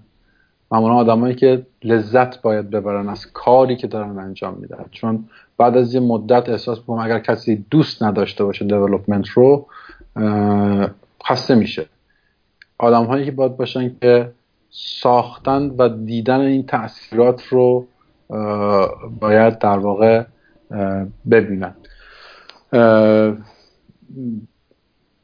فکر می‌کنم اگر این آدم ها جاشون عوض بشه یه مقدار هر دوتاشون اذیت خواهند شد. چون من بسیاری از آدمایی رو می‌شناسم که اومدن تو ریسرچ آدم بسیار خلاقی بودن بسیار توانمند بودن تو این زمینه.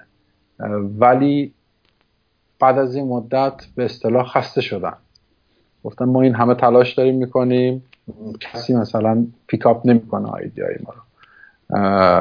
و آدم های می‌دونم که با مهارت های بسیار بالای development اومدن توی قسمت research خلاقیت داشته باشن. چندین فاکتور هست که آدم ها به نظر من بعد از این مدت خودشون می‌فهمن که به درد چه کاری می‌خورن. درست.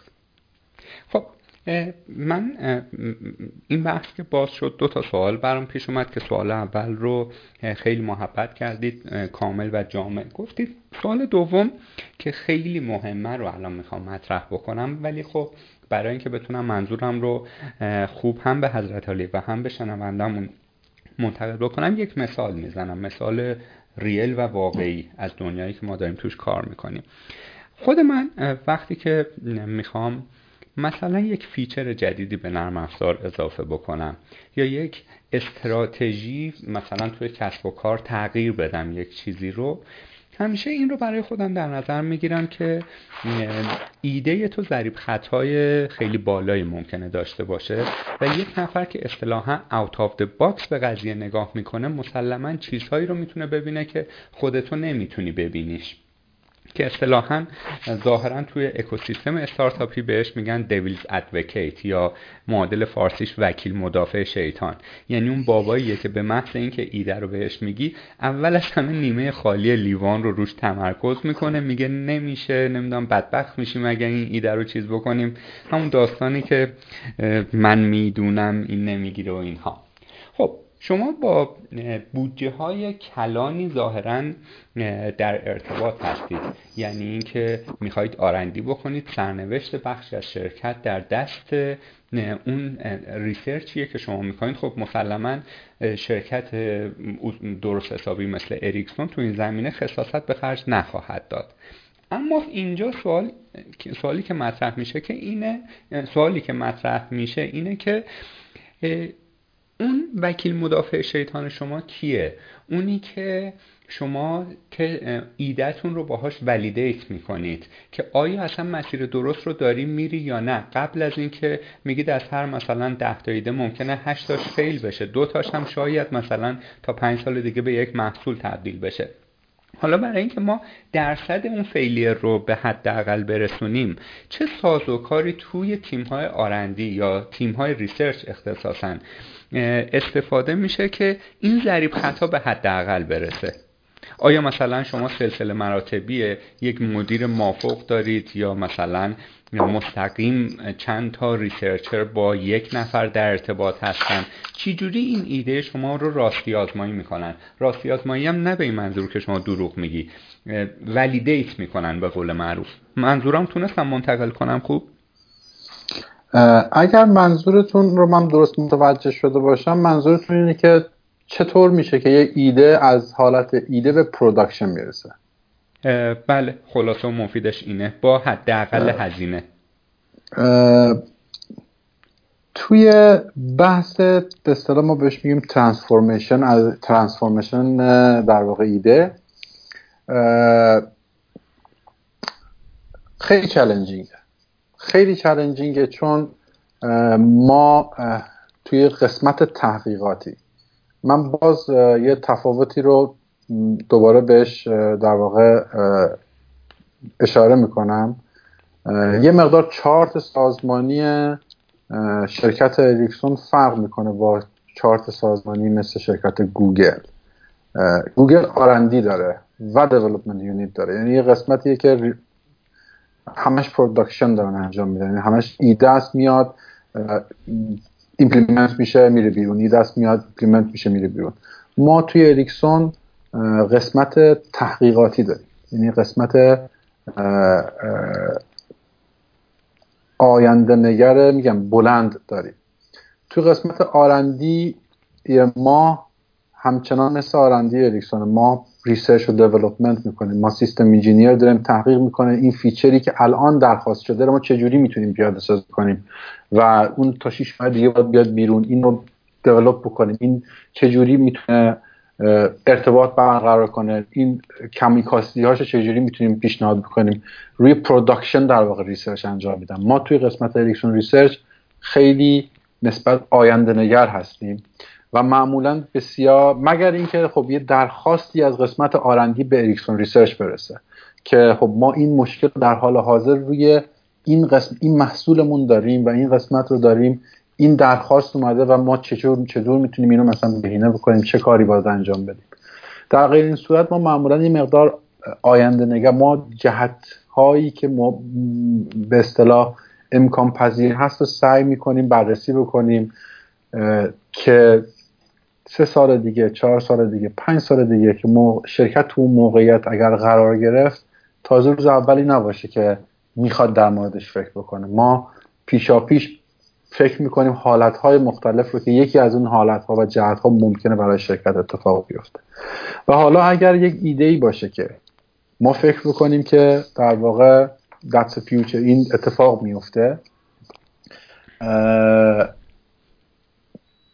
حالا میشه در واقع دیبیت کردن در واقع همون وکیل مدافعه رو باید بیایم باشون صحبت کنیم و اونها رو قانع کنیم. و معمولا یه بار فکر می‌کنم خدمتتون عرض کردم فاکتورهای بسیار زیادی جدایی از باحال بودن و cool بودن ایده برای شرکت مهم. استراتژی هاست جهت هایی که در واقع میره business area هایی که داره partnership هایی که در واقع با شرکت های دیگه داره.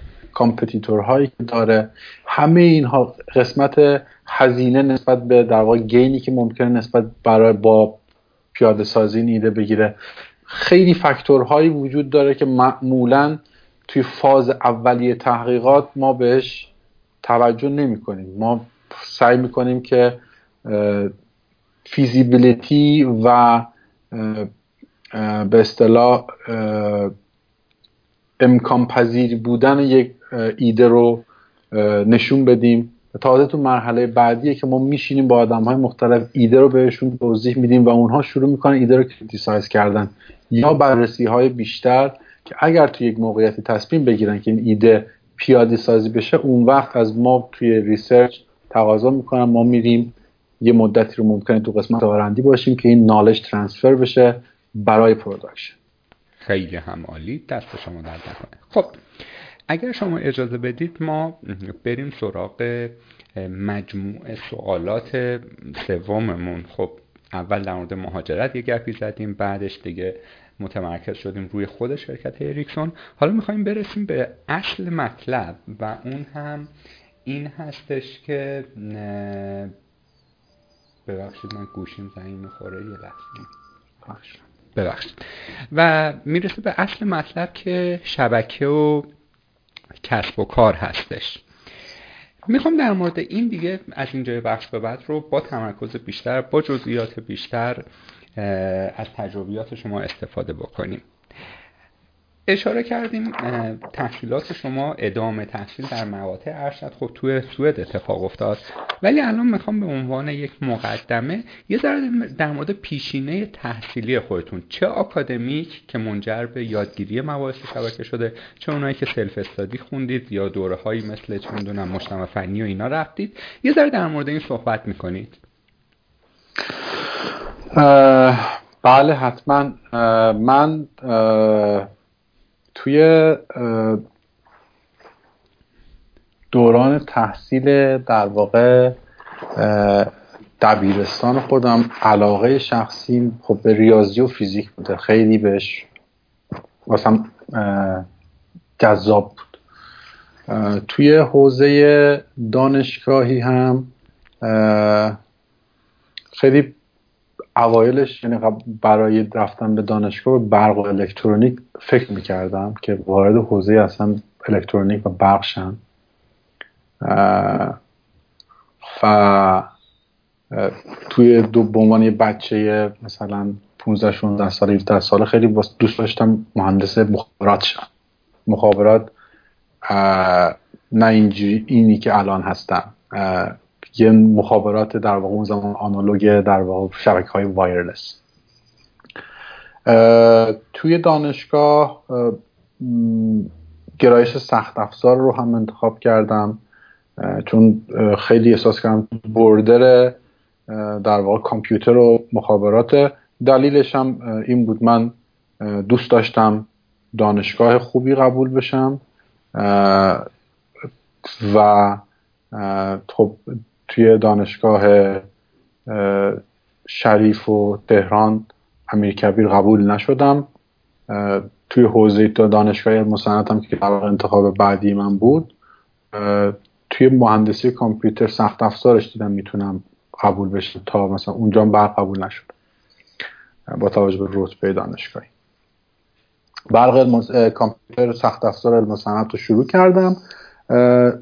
و خیلی خوشحالم این اتفاق برای من افتاد چون من یه سطح وسیع من خیلی به خاطر علاقه که داشتم برق داشتم خیلی درس های برقی رو هم برداشتم و رشته من به این اجازه رو می‌داد که من درس های الکترونیکی و مثلا کنترلی و مخابراتی رو هم بردارم. در مقابل درس های نرم افزار و مهندسی در واقع نرم افزار و برنامه نویسی و شبکه های کامپیوتر اینا همه در واقع یه حوزه وسیعی رو در واقع برای من فراهم کرد و واقعیتش من تو دوره لیسانس خیلی از اینها رو هم تاچ کردم. من توی رشته الکترونیک دیجیتال حالا تمرین بودم. توی رشته ارز کنم به خدمت شما پردازش تصویر و پردازش صوت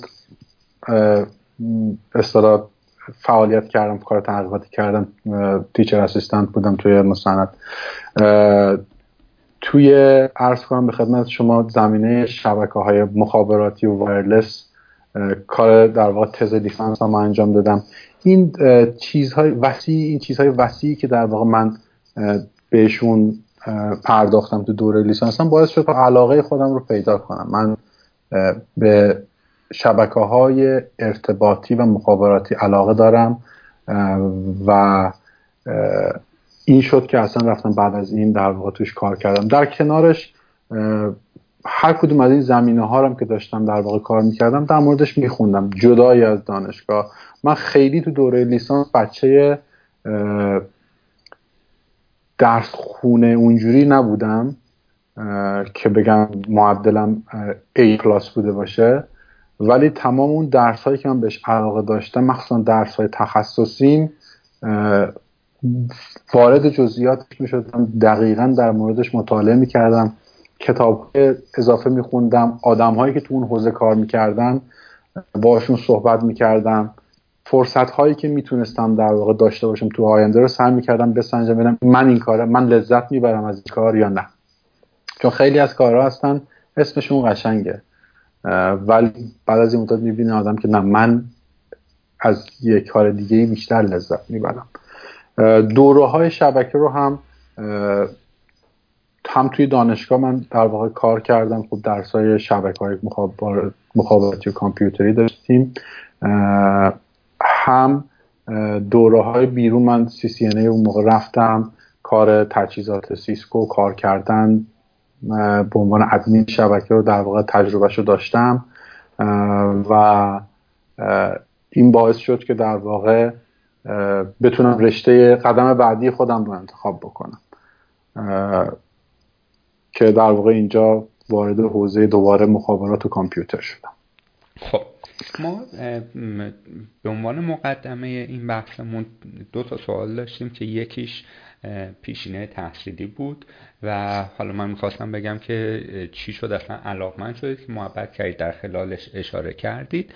حالا ما یه چیزی رو آکادمیک چه توی دانشگاه چه خارج از دانشگاه یاد گرفتیم علاقمون رو هم پیدا کردیم.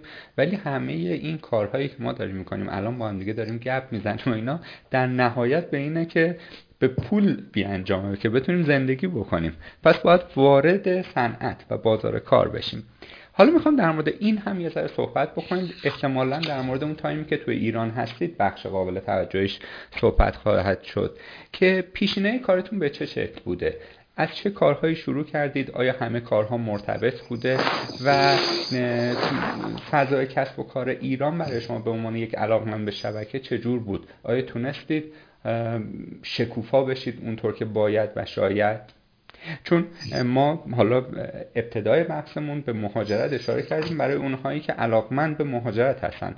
حالا باز برای اونهایی که علاقمند به مهاجرت نیستن می‌خوایم این بحث رو بشکافیم که دوست داره توی کشورش بمونه کار کنه. توی این اکوسیستم چجوری می‌تونه شکوفا بشه؟ آیا مثلا اگر که یه آدمی مثل شما و من که شهرستانی هستیم توی شهرستانش بمونه می‌تونه همونقدر که بیاد پای تخت شکوفا بشه؟ یا آیا می‌تونه مثلا مثل من دیولوپر که به صورت فریلنسر می‌تونم دورکاری بکنم یک شبکه کار هم این شکلی کار بکنه؟ یا نه هم یه مسئله قدیمی هست که میگن ماهی توی دریا و اقیانوس رشد می‌کنه اون شهرستانیه باید پاشه بیاد تهران که بتونه توی مثلا یه شرکتی مثل چه می‌دونم ایرانسل و رایتل و اینها یا همراه اول یا مخابرات تهران کار بکنه. در این خصوص هم هم تجربیاتتون رو بگید و هم دیدگاه کلیتون نسبت به این قضیه. در مورد فعالیت هایی که منجر به درآمد بشه برای من اولین کاری که من انجام دادم توی ایران من کار تعمیرات کامپیوتر می‌کردم. می‌رفتم پایتخت توی یکی از این مغازه زیرزمینش کار می‌کردم. برای آدمایی که به اصطلاح میشناختن من حالا تو نزدیک کارهای خدمات کامپیوتر انجام می‌دادم. سیستم جمع می‌کردم. سیستمشون خراب بود درست می‌کردم این در واقع اولین کاری بود که من از توش توی ایران پول در آوردم شاید همون سال اول دوم دانشگاه بود. بعد عرض کنم به خدمت شما که خب کارهای دیگه ای که انجام دادم که این مقدار تخصصی تر بود خب من توی دانشگاه برای درسایی که خب خیلی علاقه داشتم بهشون به عنوان تیچر اسیستنت با اساتید کمک می‌کردم که خب یه درآمد کوچولوی اون موقع برای دانشجوی من بود. بعد از یه مدت توی تولید محتوا برای چند تا از درس ها با دانشگاه مصند همکاری کردم. برای دانشگاه مجازیشون کورس در درس تولید می‌کردم که اونجا اصلا با تولید محتوا آشنا شدم. بعد از اون در واقع سال آخر دانشگاه بود که وارد حوزه تخصصی در واقع می‌تونم بگم شبکه های کامپیوتری شدم. تو اون حوزه من خیلی کارهای متفاوتی انجام دادم. از مدیریت و ادمین بودن شبکه cabling شما در نظر بگیرید پرینتر خراب شد تعمیرات فیزیکی پرینتر. همزمان برنامه نویسی و کمک کردن به آدمایی که داشتن کار پردازش چون من کار پردازش تصویر پردازش صحبت یا speech processing هم انجام می‌دادم. تو دوران لیسانس هم. با آدمایی که تو اون زمینه داشتن اونجا تحقیق می‌کردن کار انجام میدم یه جوری همون اصطلاح آچار فرانسه. همه کار من تو این زمینه که خودم یه تخصص کوچیکی داشتم انجام میدم. خیلی فعال بودم. خیلی دوست داشتم. هم یاد گرفتن رو دوست داشتم هم کارهای متفاوت تجربه کردن دوست داشتم. در مورد مقایسه کردن اینکه فرصت های کاری در ایران. خب من خیلی زمان زیادی رو برای کار تو ایران نذاشتم. خب من دو سال تقریبا دو سال خورده تو ایران کار تخصصی کردم. تو دوران دانشگاهی من خب کارهای ریز اینجوری انجام دادم. ولی اون زمان من احساس کردم که باید اون چیزی که من دوست دارم اتفاق بیفته الان می‌فهمم من چی دوست داشتم اتفاق بیفته. من دوست داشتم که این کاری که الان دارم انجام میدم رو انجام بدم. اون زمان نمی‌دونستم اینو دوست دارم ولی الان که دارم انقدر از کاری که انجام میدم لذت می‌برم جای خودم رو پیدا کردم. این موقعیتی که من الان در حال حاضر دارم در خارج از ایران رو خب فکر می‌کنم با توجه به شرایطی که اونجا بوده اون زمان نمی‌تونستم داشته باشم. بله. در مورد مهاجرت و بحث این که آدم هایی که دورکاری بخوام بکنن مثلا توی شهرستان هم حتما باید بیان تهران یا نباید بیان تهران یا حتما باید از کشور خارج بشن یا نباید خارج بشن. فکر می‌کنم این خیلی مسئله شخصی با توجه به شخصیت افرادها. من خودم همیشه این جمله تو ذهنم میاد. یه جمله که من یه جایی خوندم ترجمهش میشه که اگر از شرایطی که دارید راضی نیستید حرکت کنید. شما درخت نیستید. شما یه جا ریشتون نرفته یه جایی. شما می‌تونین حرکت کنید. بهاشو بدین چلنج کنید خودتون رو. ببینید کجا می‌تونید اون موقعیت ها رو به دست برید مسلما بحث پیاف هم از شما یه چیزی رو باید بدید تا یه چیزی رو به دست بیارید. از شهرستان به تهران اومدن مسائل خودش داره. از ایران به یه کشور دیگه مهاجرت کردن یه مسائل خودش رو داره. ولی این جابجایی ها با توجه به روح آدم ها باید خودشون تصمیم بگیرن که چه چیزی رو دارن از دست میدن چه چیزی رو از دست میدن برای خود من یه مسئله که هنوز من خودم خودم رو چلنج می‌کنم. از زمانی که از در واقع مهاجرت کردم از شهرستان به نمیشه گفت مهاجرت از شهرستان بودم تهران. من همیشه چیک از چلنج های شخصی خودم این بود که من خانواده خودم از خانواده خودم دارم فاصله می‌گیرم از من خیلی وابستم به مادرم از مادرم دارم فاصله می‌گیرم. این جابجایی از ایران به سوئد این مسئله رو این فشاریه که رو من در حال حاضر هست. یعنی این مسائلیه که در کنار این تغییرات همیشه آدم ها باش مواجهن. و چیز خیلی راحتی هم نیست. من همیشه به آدم ها میگم. میگم فکر نکنید همه چی ایدئاله. نه هیچ وقت ایدئال مطلق وجود نداره. شما یه چیزی رو از دست میدی یه چیزی رو میدی و یه چیزی رو به دست میاری. فکر می‌کنم این مسئله که خود آدم ها به مرور زمان باید آگاهانه در موردش تصمیم بگیرن. وگرنه تو هر موقعیتی به نظر من آدم ها می‌تونن چیزی رو پیدا بکنن که ازش لذت برن. تو شهرستان هست درسته ممکن شرکت های بزرگی نباشه کارهای عجیب و غریب نتونن انجام بدن ولی توی همون موقعیت و اون چارت بسته هم به نظر من میشه چیزی رو پیدا کرد. اگر شما مهارت داشته باشید موقعیتی رو به دست بیارید که ازش لذت ببرید. دست شما درد نکنه. در معرفی حضرت حالی ما گفتیم که شما چند تا اختراع هم به ثبت رسوندید که می‌خوام در مورد حالا سه چهار تا از مهمترین هاش برامون بگید. اما پیش از اون فکر می‌کنم که بد نباشه که این در مورد این صحبت کنید که اصلا ما کی به یک ایده ای که میره پتنتش رو می‌گیریم و اینها می‌تونیم بگیم اختراع. یعنی اون ایده متفاوت ما باعثی شامل چه خصیصه هایی باشه که ناب باشه؟ خب در ظاهر مثلا یک چیزیه که تا الان نبوده یا یک چیزی رو کشف می‌کنیم و اینها. در مورد این یه ذره اول صحبت کنیم تو بعدا در مورد اختراعاتی که داشتی در مورد اینکه چه چیزی رو میشه به عنوان اختراع ثبت کرد؟ چند تا فاکتور چند تا ویژگی باید داشته باشه. یکی از خب مشخصا یکی از ویژگیهاش اینه که یک راه حلی برای یک مشکلی داده بشه که تا حالا کسی به اون راه حل نرسیده باشه و به اصطلاح متخصصی هم که تو اون زمینه وجود داره نتونه به راحتی بگه خب این که واضحه این راهش. و در کنارش باید خب ناولیتی خودشو داشته باشه. به اصطلاح باید خلاقانه باشه در واقع.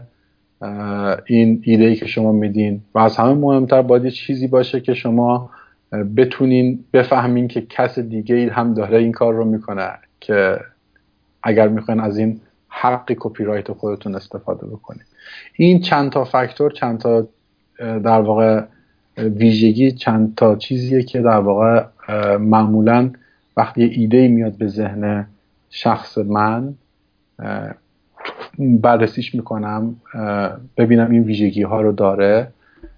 بعد این, این در واقع ایده میره توسط یه آدمی که تخصصش بررسی این ویژگی هاست بررسی میشه بحث میشه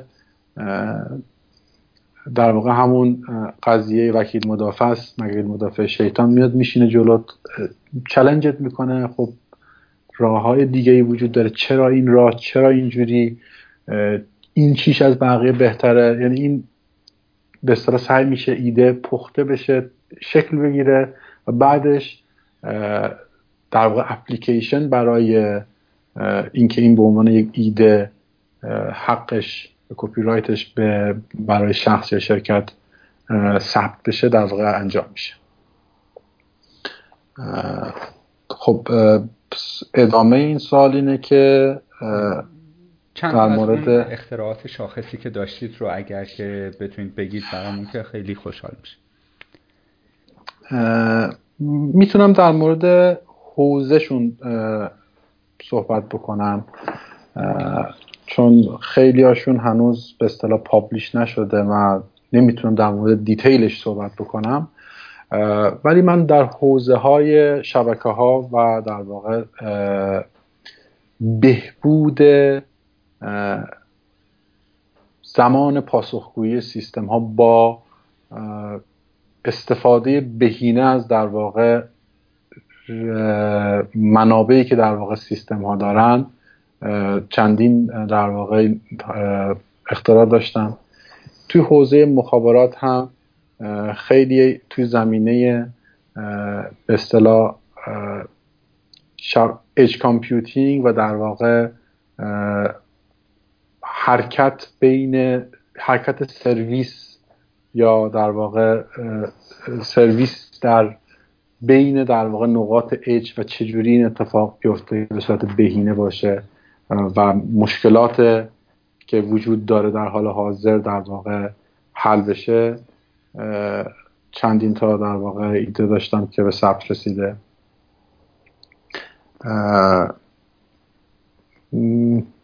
در واقع میگم تو حوزه کاری و تخ... کاری, و... کاری تخصصی خودم در واقع بیشتر ایده هم بوده.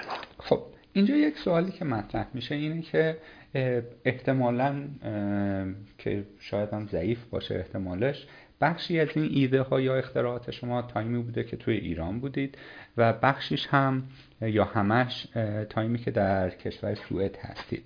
سوالی که اینجا مطرح میشه اینه که ثبت اختراع پروسش به چه شکله؟ اون آدمی که فکر می‌کنه یک ایده نابی داره اگر داخل ایران هست و به اون سازمان مربوطه مراجعه بکنه آیا اینها یک چیز بینون مللیه که دیگه این چیزی که حتی توی ایران الان داره ثبت میشه و پتنتش رو بهتون میدن تو کل دنیا می‌دونن که مثلا سال 2018 چه این چیزی وجود داشته یا نه؟ هر کشوری برای خودش استند الون اصطلاحا به این قضیه نگاه می‌کنه. و سازوکارش به چه شکله؟ تا اونجایی که من اطلاع دارم من توی ایران اختراعی رو ثبت نکردم تو اون زمان. یعنی اطلاعات ثبت اختراع در کشور ایران رو من ندارم. نمی‌دونم چه جوری در واقع کار می‌کنه چون تا اونجایی که می‌دونم خیلی کپی رایت تو ایران معنی خاصی نداره. ولی اینجا به این منوال هستش که شما وقتی ایده رو می‌گیرید و تصمیم نهایی برای میشه که این ایده ارزش business value داره برای اینکه به ثبت برسه. خیلی وقتا ممکنه ایده خیلی ایده novel cool ی باشه ولی business value ی نداشته باشه. چون ثبت و نگهداری این ایده ها هزینه های به نسبت بالایی داره برای شرکت یا برای شخص. و این ایده در کشورهای متفاوت و مختلف به صورت stand alone در واقع protect میشه در واقع محافظت میشه. یعنی شما یه اپلیکیشن یه, ایده رو به مثلا US patent یا تو کشور آمریکا میدین یا تو کشورهای اروپایی به ثبت می‌رسونین یا تو کشوری مثل مثلا ژاپن و معمولا با توجه به اون محدوده ای که شما فعالیت دارین سعی می‌کنین که اون کشورهایی که شما توش business دارین رو ایدتون رو پوش protect بکنین که بقیه نتونن حداقل از اون ایده به صورت مجانی در واقع پول در بیارن. حداقل به شما یه license fee در واقع پرداخت بکنن. و هزینهش هم در روالش هم برای که شما معمولا یه ایده ای که می‌دونین که میشه به عنوان patent ثبتش کرد به اون دپارتمان patent اون کشور میفرستین این در واقع ریجیستر میشه پتنت اپلیکیشن در واقع میشه. یه پروسه به نسبت طولانی داره. حتی ممکنه یه دو تا سه سال طول بکشه. این ایده در واقع حزم میشه بررسی میشه به صورت جزئی ترین حالت ها و مشخص میشه که تو این بین بسیار ممکنه سال بکن فورس بشه بین در واقع اون جوری یا اون هیئت داورانی که در واقع تو, تو patent organization هستند و شما به عنوان مخترع یا inventor که توضیحات بیشتر detail بیشتر و در نهایت این ایده توی یک مرحله ای به اصطلاح patent grant میشه. patent ثبت میشه و واقعا دیگه protect میشه. ولی در واقع این ایده از زمانی که از ذهن مختره یا اینونتور اومد بیرون متعلق به اون اینونتوره و اون زمانی که شما این ایده رو بیرون میدین دیگه شما صاحب اون ایده هستید جالب در تضاد با این چیزی که شما میفرمایید که ایده همین که تو ذهن تو داره شکل می‌گیره صاحبش هستید توی اکوسیستم استارتاپی میگن فرض کنید مثلا شما می‌خواید یه اپلیکیشن موبایل بدید بیرون یک چه می‌دونم سایتی بزنید یک سرویسی بدید یک ایده ای دارید. میگن ایده مال اون نیست که دارش مال اونیه که زودتر اجراش می‌کنه. دقیقا. ولی توی زمینه به اصطلاح اختراع و کپی رایت ایده برای کسیه که اون رو در واقع بیان کرده و اون رو در واقع ثبت کرده. یعنی شما می توانید موردی را داشته باشید که یک نفر یه ایده خاصی داره توی حالا هر زمینه شما در نظر بگیرید توی زمینه مثلا chemistry processing برای یک دارو که چجوری این اتفاق بیفته و اون رو ثبت کرده و patent ش کرده. این آدم شاید هیچ وقت تولید اون دارو رو انجام نده ولی تمام کارخونه هایی که در واقع اون رو اولین ها, اولین ها هستن که این دارو رو فقط می‌تونن به این روش process بکنن مجبورن که به اون فردی که این ایده رو داشته یه هزینه license ی بدن. خیلی هم عالی. آقای مهندس با اجازتون ما این وسط یک پرانتز باز کنیم و یه ذره در مورد آینده صحبت بکنیم به نوعی آینده پژوهی بکنیم و نگاه شما رو نسبت به آینده این صنعتی که داخلش فعال هستید بدونیم و بعد دوباره از روی هوا بیایم روی زمین و در مورد چیزهایی که روزمره الان هست و داره استفاده میشه صحبت کنیم. خیلی از کسایی که حالا داخل ایران هستن و علاقمند به این حوزه یعنی حوزه شبکه و چیزهای وابسته مثل دیتا سنتر و کلاد و اینجور چیزها هستن خب دوست دارن کسب و کار خودشون رو داشته باشن که الان استارتاپ راه انداختن هم خب چیز رایجی شده که کل دنیا دارن به این سمت و سوی کسب و کارهای نوپا میرن. حالا اینکه اگر من در زمینه شبکه متخصصم ولی دوست ندارم کارمند مثلا مخابرات ایران باشم دوست ندارم کارمند ایران سل باشم دوست دارم برای خودم کار بکنم.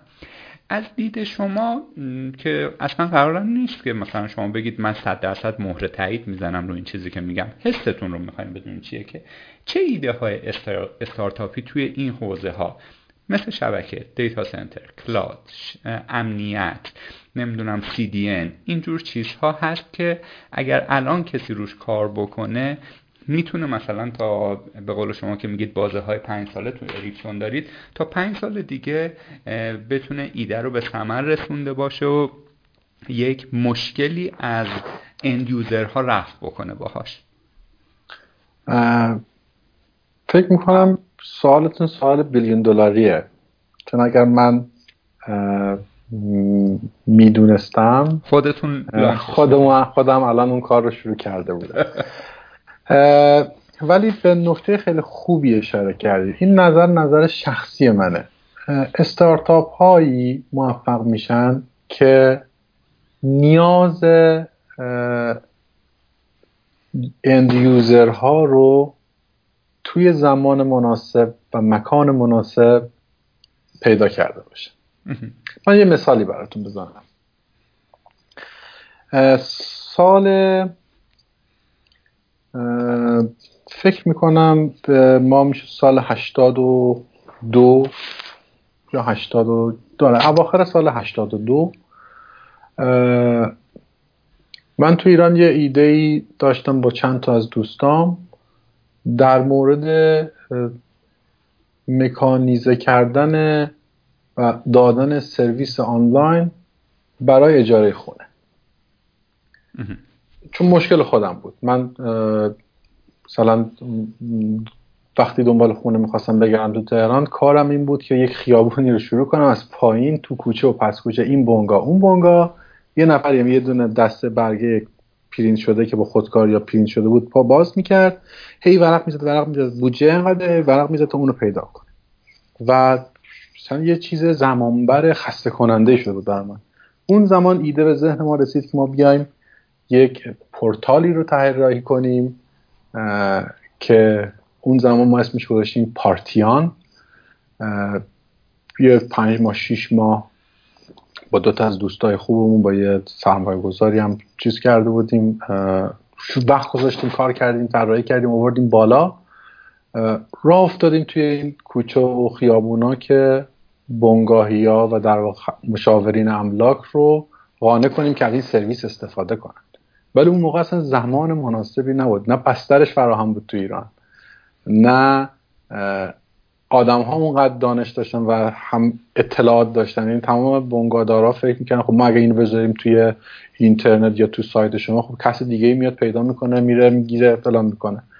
این ایده بعد از مدتی موند و بعدش هم کیل شد. یعنی دیگه دیگه سایت هم اومد پایین و این خدمات در واقع مسکن نگرفت.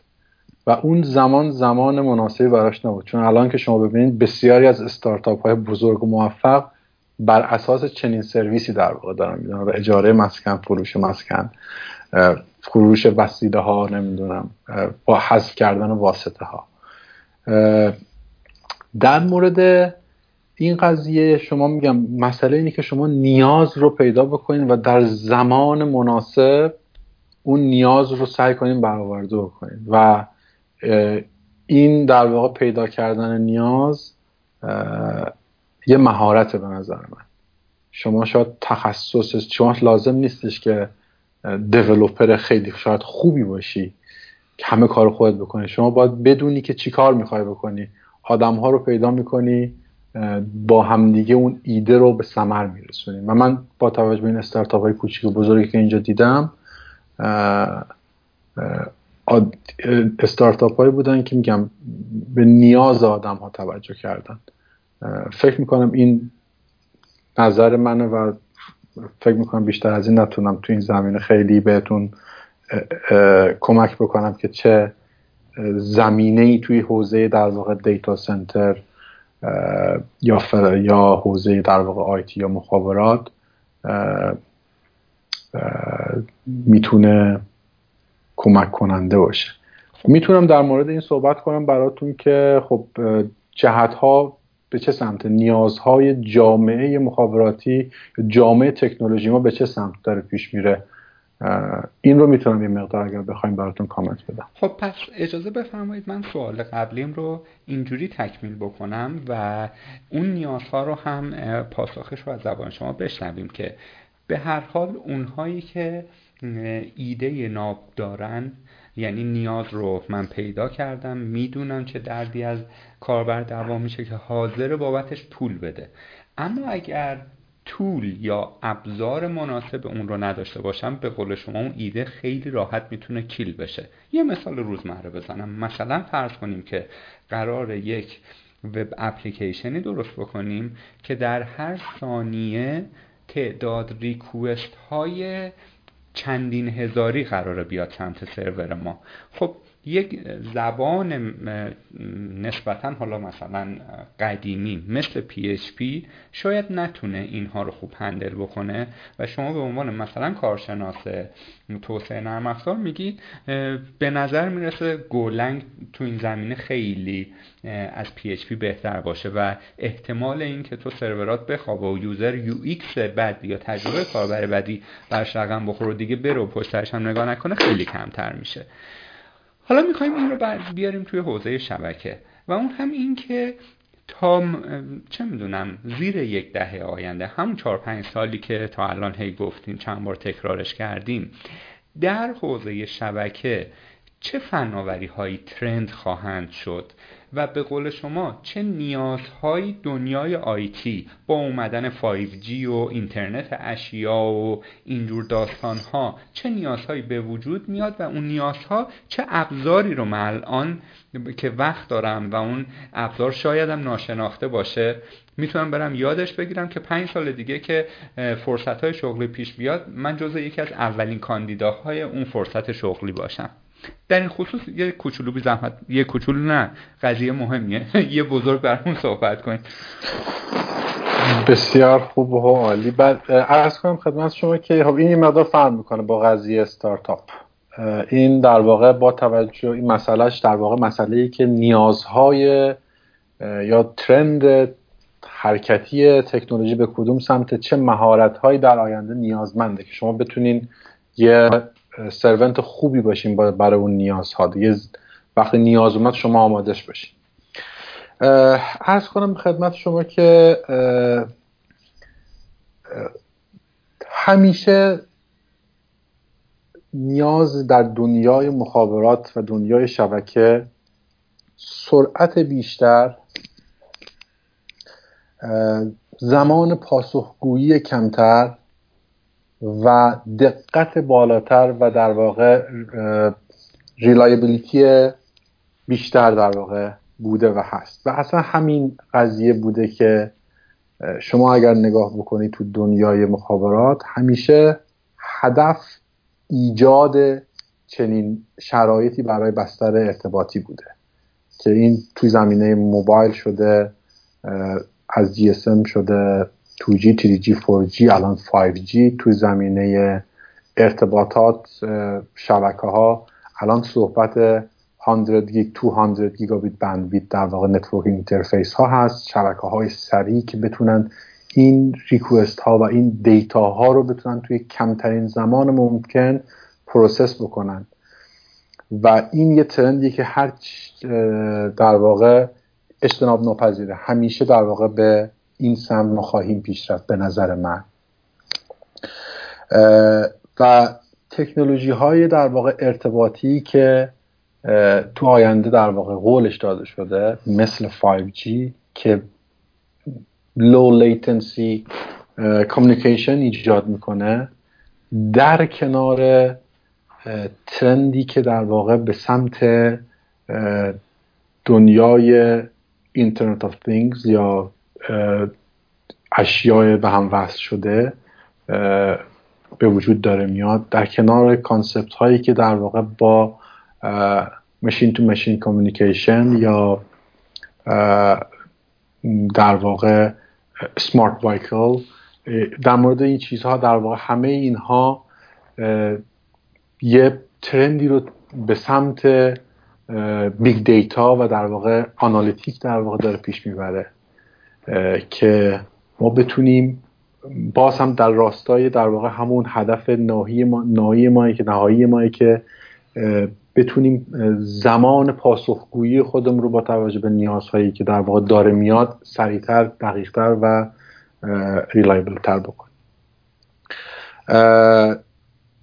در کنار اون یکی از چیزهایی که به نظر من جزو اجتناب ناپذیر دنیای آینده خواهد بود. بحث هوش مصنوعی هوش مصنوعی نه به عنوان بحث تحقیقاتش خب یه سری آدم ها علاقه دارن کارشون تحقیق و بهتر کردن دنیای هوش مصنوعی نه من منظورم از هوش مصنوعی به عنوان یه اپلیکیشنه که چجوری ما بتونیم این ابزار هوش مصنوعی رو روی مشکلاتی که داریم استفاده بکنیم به عنوان یک ابزار ازش اونو تیون بکنیم تنظیم بکنیم و اون جوابی که می‌خوایم رو ازش بگیریم.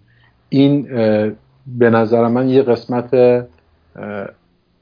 اجتناب ناپذیری از خیلی از راه ها و سلوشن های آینده خواهد بود. یعنی شما یک هوش یه artificial intelligence توی از دیوایس های کوچک گرفته تا شبکه های بزرگ در مورد مدیریت شبکه در مورد همه چی شما در واقع این قضیه رو می‌تونین پیاده سازی کنین. یعنی زمانش تو آینده به نظرم توی چند سال آینده زمان اینی که هر چقدر این, این در واقع field mature شده حالا apply بشه روی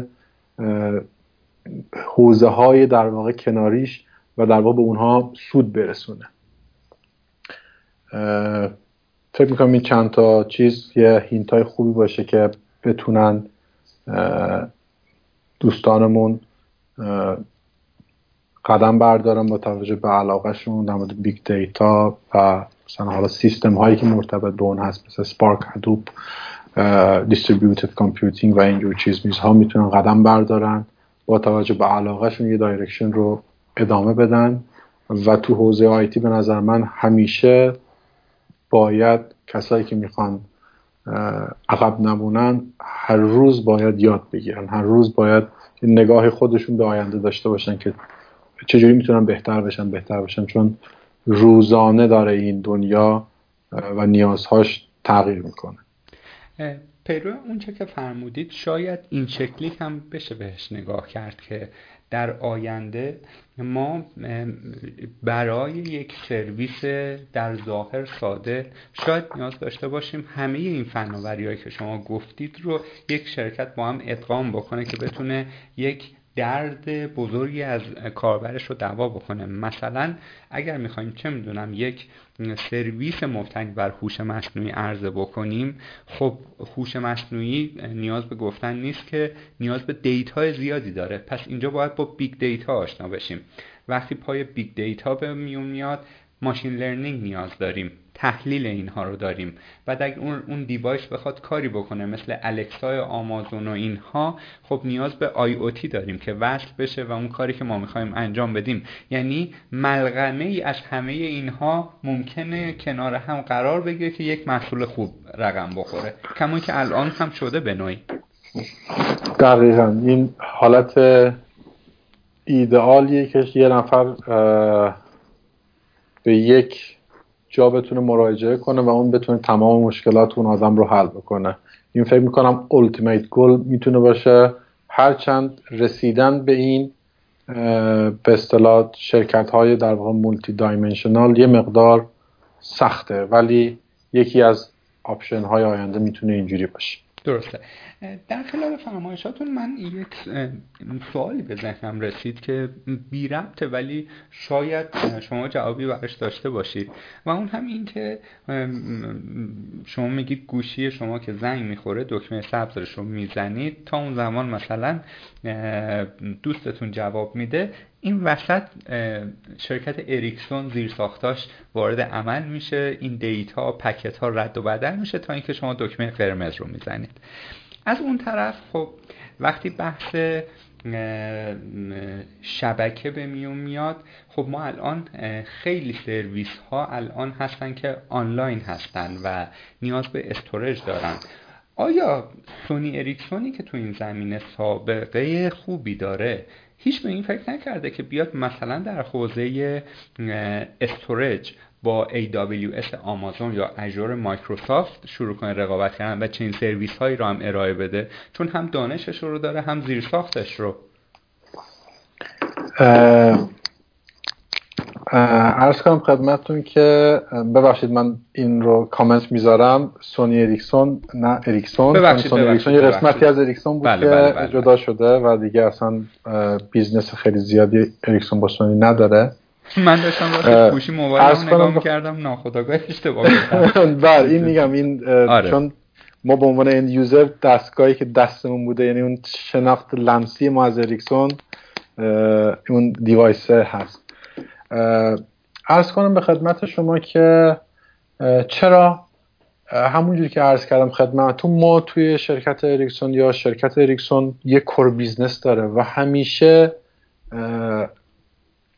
سعی می‌کنه و تلاش می‌کنه که حوزه های جدید و فرصت های جدید رو بسنجه و وارد اون حوزه ها بشه و راه حل ها و solution هایی رو ارائه بده. یک concept ی که در واقع وجود داره که من این مدتی در این زمینه کار کردم یکی دو تا paper هم, هست اگر بخوایم می‌تونم بعدم بدم که با این terminology آشنا بشن. ما بهش میگیم Network Enabled اه، که در واقع network ی که با ویژگی های شبکه ویژگی های در واقع cloud computing و storage حالا یکی از قسمت های سرویس هایی که می‌تونه cloud در واقع برای ما فراهم بکنه تلفیق شدن با هم دیگه تا یک راه حلی رو بتونن برای شبکه های مخابراتی دنیا و من وقتی میگم شبکه های مخابراتی منظورم مثلا اگه بخوام مثال ایرانشو بزنم شبکه مخابراتی ایرانسل رایتل یا شبکه مخابراتی ایران آی آر آی سی فکر می‌کنم. اینها در برای اینها در واقع فراهم بکنه که اینا بتونن سرویس هایی رو به end user های خودشون بدن. یک مسئله ای که بهش فکر شده شرکت مثل اریکسون راه هایی داره توی پورتفولیوش. ما در حال حاضر رقابت می‌کنیم با شرکت هایی مثل AWS Google Cloud و سعی می‌کنیم که سرویس هایی رو برای مخاب... برای شبک اپراتورهای موبایل فراهم بکنیم. ما بتونیم بسازیم یا حتی بشیم در واقع AWS ی که به درد دنیای مخابرات و telecom می‌خوره. چون نیازهایی که دنیای مخابرات داره به عنوان مثال 5.9 reliability یعنی صفر پنج تا نه پشت هم زبان uptime network تون باشه. چیزی که شبکه enterprise data center های enterprise گارانتی نمی‌کنن یا response time بسیار پایین ما بتونیم این رو برای شرکت های مخابراتی فراهم بکنیم. چون یکی از قدم هایی که سالهاست داره تلاش میشه و الان خیلی هم بیشتر شده به اصطلاح concept network function virtualization که سرویس هایی که قبلا این اپراتورها به عنوان box از شرکت های مثل اریکسون میخریدن میره روی به عنوان یک function یا به عنوان یک virtual machine روی در واقع سرورهای commodity run میشه. و خب این شرکت های مخابراتی نیاز دارن که این transformation رو انجام بدن و اریکسون هم داره سعی می‌کنه که بتونه این سرویس رو بده و با بقیه در واقع اینجا mixture ی میشه بین enterprise و شرکتی مثل اریکسون که infrastructure در واقع telecom رو داره فراهم می‌کنه. ما solution هم داریم. و رقابت می‌کنیم. ولی خب core business ما همچنان بحث زیرساخت شبکه های مخابراتی و حول و حوزه اون هست. خیلی هم عالی. آیا مهندس وقتی که ما صحبت از شبکه می‌کنیم اگر در مورد cloud یا حالا نمی‌دونم ابر بگیم همون cloud بگیم بهتره. cloud صحبت نکنیم اصلا نمیشه که در خلال فرمایشتون هم شما چند بار اشاره کردید. ولی مبحثیه که ما وقتی در موردش می‌خونیم یه ذره گاهن تعاریف زد و نقیزن. و آدم به اون بزرگی کلاد نمی‌تونه پی ببره. با اجازتون من اون تعریفی که شاید بعضی از آدم ها ازش دارن رو میگم. اگر اشتباه می‌کنم که لطف بفرمایید تصحیح بکنید اگر هم باز درست بود دوست دارم این رو بیشتر بشکافید و طوری در مورد تعریفی ازش ارائه بدید که اون آدمی که فنی هست بتونه بیشتر در موردش اطلاعات کسب بکنه. مثلا الان من و شما اگر که با همدیگه توی Google Docs یک فایلی رو باز می‌کنیم یک Google Sheet باز می‌کنیم من اینجا با desktop هم شروع می‌کنم edit کردن. شما روی موبایلتون با اپلیکیشنتون باز می‌کنید و edit ها رو می‌بینید. شما هم چیزی رو بهش اضافه می‌کنید. به نوعی میگن این یک سرویس cloud ه. یعنی یک سرور بسیار سریع و real time گوگل گذاشته اونجا و داره ما دوتا رو به همدیگه وصل می‌کنه. از اون طرف بحث مثلا سرورها که به میون میاد میگن که فرض کنید که شما مثلا کوکان آکادمی روی یک سروری هستش اما این سرور یک سرور معمولی نیست که اگر مثلا خراب شد یا برقش رفت یا هر چیزی شد سایت دان بشه. به محض اینکه اتفاقی برای این سرور میفته این کیو توی صف چند تا سرور دیگه هست که سریع بار user هایی که میان روی این سایت سویچ میشه روی اون. و این سرورها ممکنه توی کل دنیا پخش باشه که به نوعی به شکل مثلا شبکه توزیع محتوا بهش نگاه بکنیم که مثلا شما که از توی سوئد میری توی سایت ما به اولین شبکه به نزدیکترین مثلا سرور وصل بشی و data ی static رو بگیری و اینها. می‌خوام ببینم این تعریف رو میشه به نوعی به کلود نسبت داد یا نه؟ از اون طرف و بحث مثلا لامداها به میون میاد بحث سرورلس به میون میاد. می‌خوام در مورد این بحث کلود کامپیوتینگ دو تا تعریف کلی بدید. یک تعریف خیلی مقدماتی که کسی که اصلا نمی‌دونه کلود چیه متوجه بشه و یک بحث خیلی فنی و تخصصی تر. اگر یه چند لحظه ببخشید من شارژ لپتاپم داره تموم میشه اگر اجازه بدید من لپتاپم رو به شارژ بزنم که بتونم به صورت دقیق در خدمتتون باشم. cloud computing حالا من اگر شروع بکنم به تنهایی یک تکنولوژی نیست.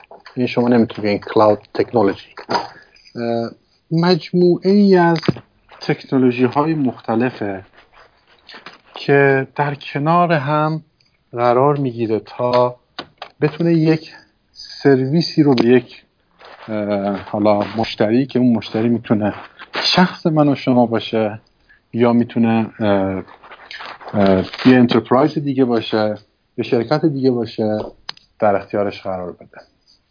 مجموعه ای از عرض کنم به خدمت شما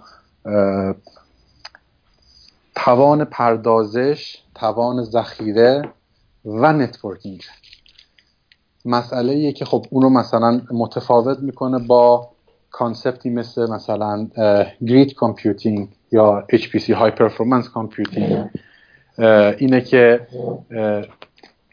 هدف نهایی cloud computing اینه که یک سرویس ارزان در اختیار مشتری های خودش قرار بده.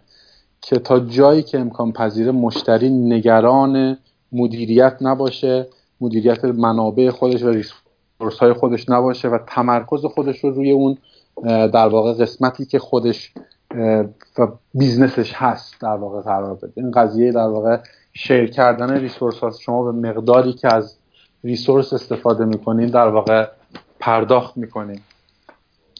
مجموعی از سرور هاست. پس من می‌تونم بهتون بگم که در معمولا یک یا چند جا قرار می‌گیره و شما توسط یه network ی به اون سرورها دسترسی دارید این در واقع تعریفیه که من می‌تونم از cloud computing به مثلا خیلی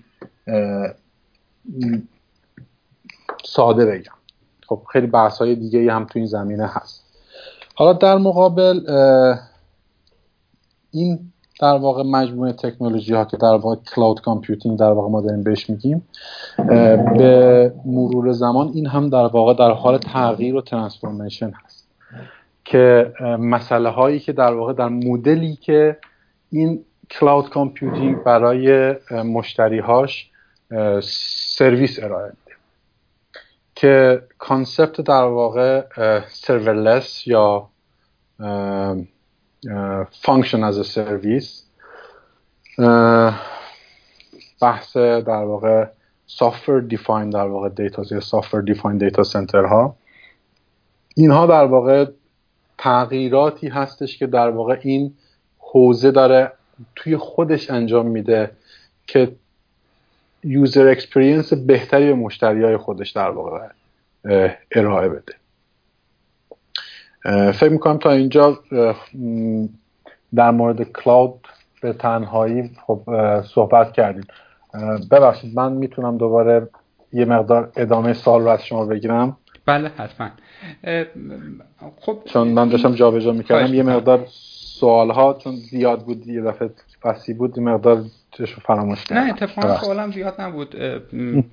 فقط هی توضیح بیشتر دادم تا به قول معروف تنظیم فرمون بشیم. خب این یک نگاه کلی که ما در مورد کلود داریم. یک سری function as a service یا serverless رو توضیح دادید. خب یک سری مفاهیم دیگه هم ما اینجا داریم که اگر بشه اهمش رو تعریفی ازشون بهمون بدید خب خیلی عالی میشه. مثلا مثل SaaS نمی‌دونم مثل همین PaaS ی که گفتید. اینایی که چند تا a داره خب خیلی زیادن من ذهنم الان یاری نمی‌کنه.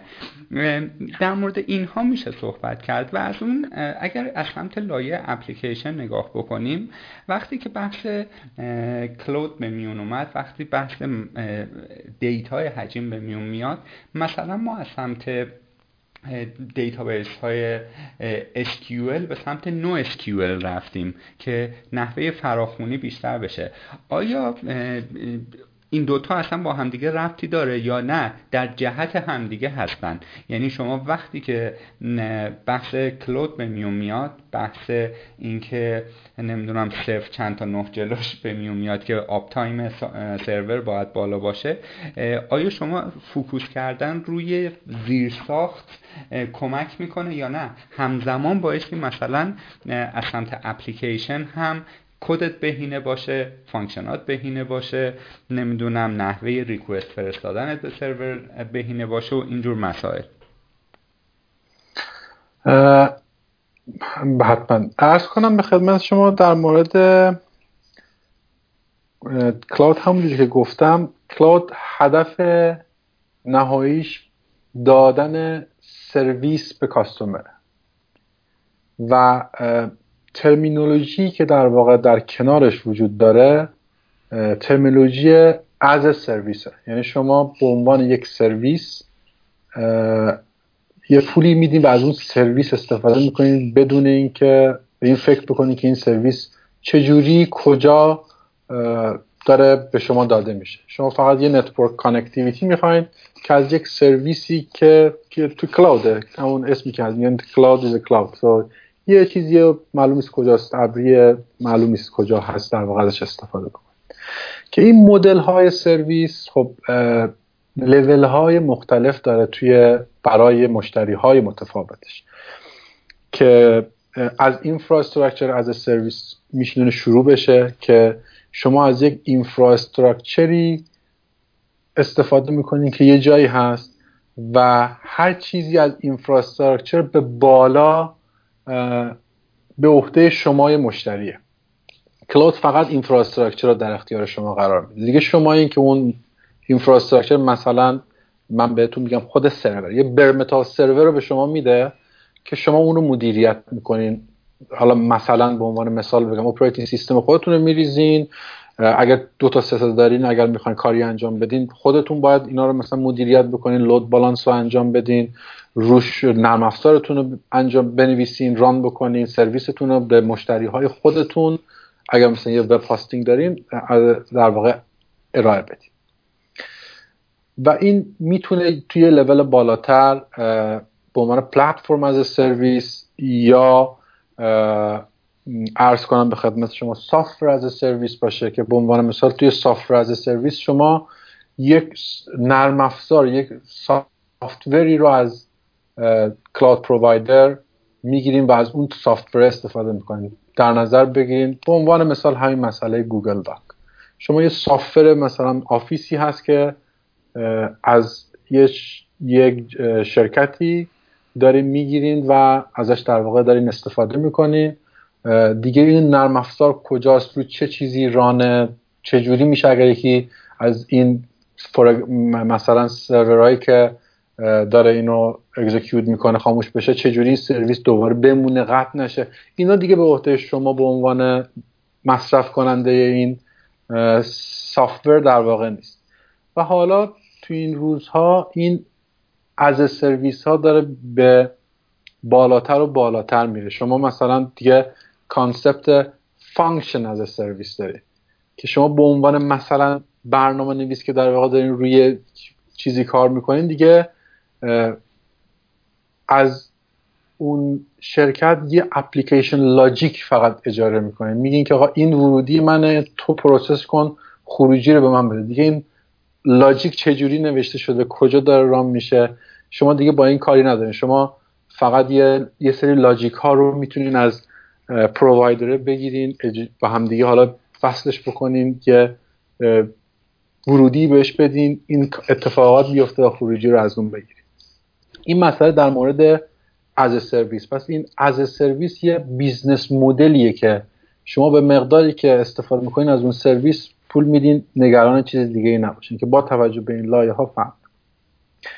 در مورد developer این function as a service برای اینکه مطلب حداقل برای خودم یا برخی از کاربران جا بیفته من یک مثال می‌زنم ببینید درست متوجه شدم یا نه.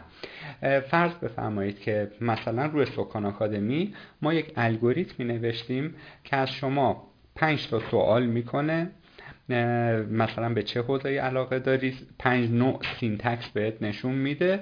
در نهایت میگه مثلا زبان Swift رو تو اگه بری یاد بگیری توش موفق میشی. و این رو به عنوان در قالب یک RESTful API در اختیار شما نوعی می‌گذاریم. یک اپلیکیشن درست می‌کنی request میفرستی به سرور ما و سه تا چهار تا جواب می‌گیری. اونجا یه نتیجه رو در اختیار کاربرت قرار میدی. آیا این همون function as a service یک مثال سادهش می‌تونه توی یک قالب یک function as a service باشه که شما فقط یک ورودی رو از طرف از طریق یک API از یک user ی می‌گیرین. یک اتفاقی logic ی یک logic ی پشت اون هست. شما فقط اون رو process می‌کنین بدون اینکه این اطلاعات رو ذخیره کنین بدون کاری اصلا به این ورودیه داشته باشین خروجی رو برمیگردین این یک مدل function as a service بله خیلی هم عالی. اصفایی می‌کنم میونه کلمتون پریدم بفرمایید من گوش میدم.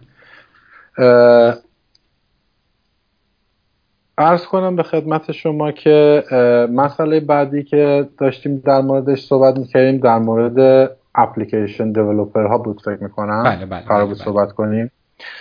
که این یکی از مسئله هایی هستش که خب یه, یه, یه business ه که شما به کمپانی های متفاوت که cloud base نیست solution شون کمک بکنین که transform بشن از مدل خودشون مدلی که در واقع data server های خودشون دارن solution خودشون دارن به سمت cloud computing و این transformation یه مسئله ای که خب خیلی وقتا شما شاید با کمک اون service provider این transformation رو انجام میدین. خیلی از اپلیکیشن ها شاید نیازی به تغییر نداشته باشن. خیلی از اپلیکیشن ها شاید بهتر باشه که یه تغییرات کوچیکی توشون انجام بشه یا حتی دوباره بر اساس مدل سرویسی که cloud می‌تونه در اختیار شما قرار بده نوشته بشن. با توجه به اون بستر یا سرویسی که در واقع cloud, cloud, cloud provider به شما داره میده.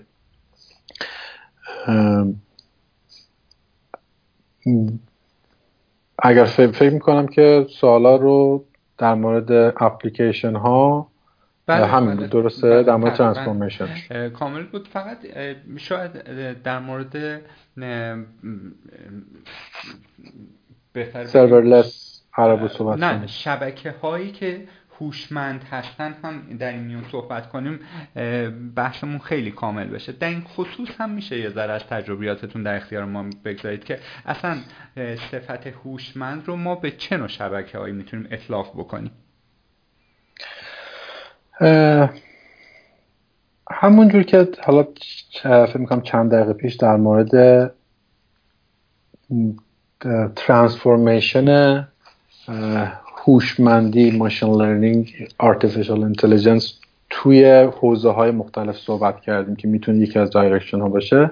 یکی از اون حوزه ها حوزه های در واقع شبکه مخابرات data center هست. و مسئله اینه که شما با توجه به الگوریتم ها و روش های متفاوتی که توی هوش مصنوعی وجود داره شما بحث مسلما زیر اون بحث machine learning بحث big data analytic بحث knowledge بحث perception حالا خیلی بحث های تخصصی فکر می‌کنم حوزه هوش مصنوعی و ماشین لرنینگ باشه که شاید کسی که تخصص داشته باشه توش می‌تونه بهتر توضیح بده هر کدوم از اینها چیه. ولی مجموعه اینها در واقع یک هوشی رو ایجاد می‌کنن که کنترل کنترل شبکه یا کنترل اون سیستم ما رو در, در واقع به دست می‌گیره یا کمک می‌کنه که ما اون سیستم رو بهتر مدیریت بکنیم. که این نوع در واقع add-on ی که روی ما هر سیستمی داشته باشیم که این سیستم می‌تونه data center باشه مدیریت یک data center باشه این سیستم می‌تونه شبکه باشه یه network یه بحث device هایی که تو network وجود داره و چجوری اینها رو مدیریت بکنیم باشه. ممکنه هر سیستم دیگه که تو این حوزه وجود داره باشه که این وصل کردن این در واقع لاجیک بالای چیزی که امروزه در واقع داره انجام میشه اون سیستم رو هوشمند می‌کنه یا در واقع سیمی هوشمند می‌کنه. چون خیلی وقت ما نمی‌خوایم فول کنترل رو بدیم دست یک سیستمی که هنوز شاید انقدر مچور نشده. به ما کمک می‌کنه که ما اون سیستم رو بهتر مدیریت بکنیم که این در واقع می‌تونه intelli-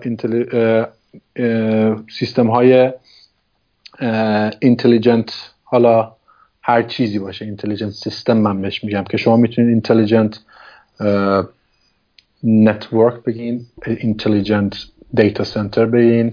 intelligent تلکام بگین این تعریف منه برای کسی که توی اون حوزه دارم کار می‌کنم. خب وقتی که بحث هوشمندسازی به میون میاد از یه طرف هم که شبکه ما داریم در موردش صحبت می‌کنیم امنیت هم به هر حال اگر نگیم بخش بزرگترین بخش شبکه هست ولی یکی از مقوله های مهمه که توی شبکه بایستی رعایت بشه. الان مثلا هر سالم هست که هی میشنویم بزرگترین حمله DoS یا از اون بالاتر DDoS دنیا نمی‌دونم روی GitHub این بر اون بر فلان شرکت. انجام شدش. خب احتمالا اونهایی که سی هستن یک range IP رو در نظر می‌گیرن و مثلا block شون می‌کنن. حالا توی یه شرکت کوچیک رو میگم که مورد attack قرار می‌گیره و اینها. آیا میشه این intelligent system هایی که شما الان داری میگید به نوعی هوشمندانه قبل از اینکه اون سرویس بخوابه زیر بار attack رصد بکنن رفتار packet ها و اینها رو و احتمال بدن که مثلا از فلان ناحیه ممکنه که attack بخوریم و یک solution به اون sysadmin پیشنهاد بدن یا یه لایه بالاترش خودش دست به کار بشه و یا یه چیزی رو بلاک بکنه یا یه چیزی رو نمی‌دونم میزان رم و سی پیو رو ببره بالا که هرچی همون اتک بالاتر بود منظورم رم و سی پیو کلا ریسورسه. هرچی اون اتک قوی بود باز این سیستم ریسورس کم نیاره. آیا این شکلی هم میشه به قضیه نگاه کرد؟ مسلما همین هست. مسلما به اصطلاح این دانشی که در واقع در از از هوشمندی میاد توی این زمینه های حتی امنیتی هم می‌تونه کمک بکنه و به اصطلاح آلارم تریگر بکنه بشناس رفتار رو. حالا بستگی داره شما این هوشمندی رو توی چه لولی در واقع استفاده بکنید. شما می‌تونید یک solution ی رو در واقع پیاده سازی کنید که حتی خودش اکشن هم در واقع برای شما انجام بده. به عنوان مثال یکی از من دقیقا یادم نمیاد ولی یکی از اتفاقاتی که افتاده بود یکی از policy هایی که یکی از این شرکت های بزرگ مورد حمله قرار گرفته بود این بودش که تونسته بود در واقع survive کنه از DDoS attack ه این بودش که اون سیستم در واقع هوشمند resource management شون وقتی می‌دید که با این attack ه داره resource ها در واقع زیاد میشه اومده بود خب سیاست default اون در واقع resource scheduler شون این بوده که بیاد load رو geo distribute بکنه. یعنی اگر می‌بینید data مثلا load داره تو کشور مثلا data center شون تو کشور سوئد میره بالا بیاد یه سری از این load رو route بکنه بفرسته به آلمان یه سری رو بفرسته به مثلا توی سایتشون تو آمریکا. و این باعث شده بود که خب این اتکه پخش بشه نتونه سرویسشون رو بخوابونه. یا کندش کرده بود. مسلما این در واقع هوش و دانش به شما اطلاعات میده و این که چطور از این اطلاعات می‌خواین استفاده بکنن. حالا اون افرادی که تو حوزه‌های مختلف هستن وظیفه اونهاست در واقع تصمیم اونهاست که چه سلوشن و راه حلی رو پیاده سازی بکنن که از این دانشی که حالا بهشون داده میشه بتونن به صورت بهینه استفاده بکنن. واسه اینکه چون دلیل اینکه در واقع این هوش مصنوعی داره میاد به ما کمک بکنه اینه که چیزهایی که شاید ما نمی‌تونیم به راحتی دنبال کنیم لرن کنیم یه ماشین می‌تونه لرن کنه رفتارها رو بشناسه و به ما با توجه به اون چیزی که دیده یک آلارمی بده یک هدزافی بده و ما رو آماده کنه حداقل برای اتفاقی که ممکنه بیفته. درسته. جان روزبه عزیز تقریبا بحث ما رو به اتمام هستش. من یکی دو تا سوال دیگه از حضورتون می‌پرسم و در نهایت می‌خوام ازتون خواهش بکنم که یک رودمپ برای من نوعی که من به این حوزه هستم ترسیم بکنید که با حداقل زمان و حد اکثر بهرهوری بتونم به اون نتیجه دلخواهم برسم.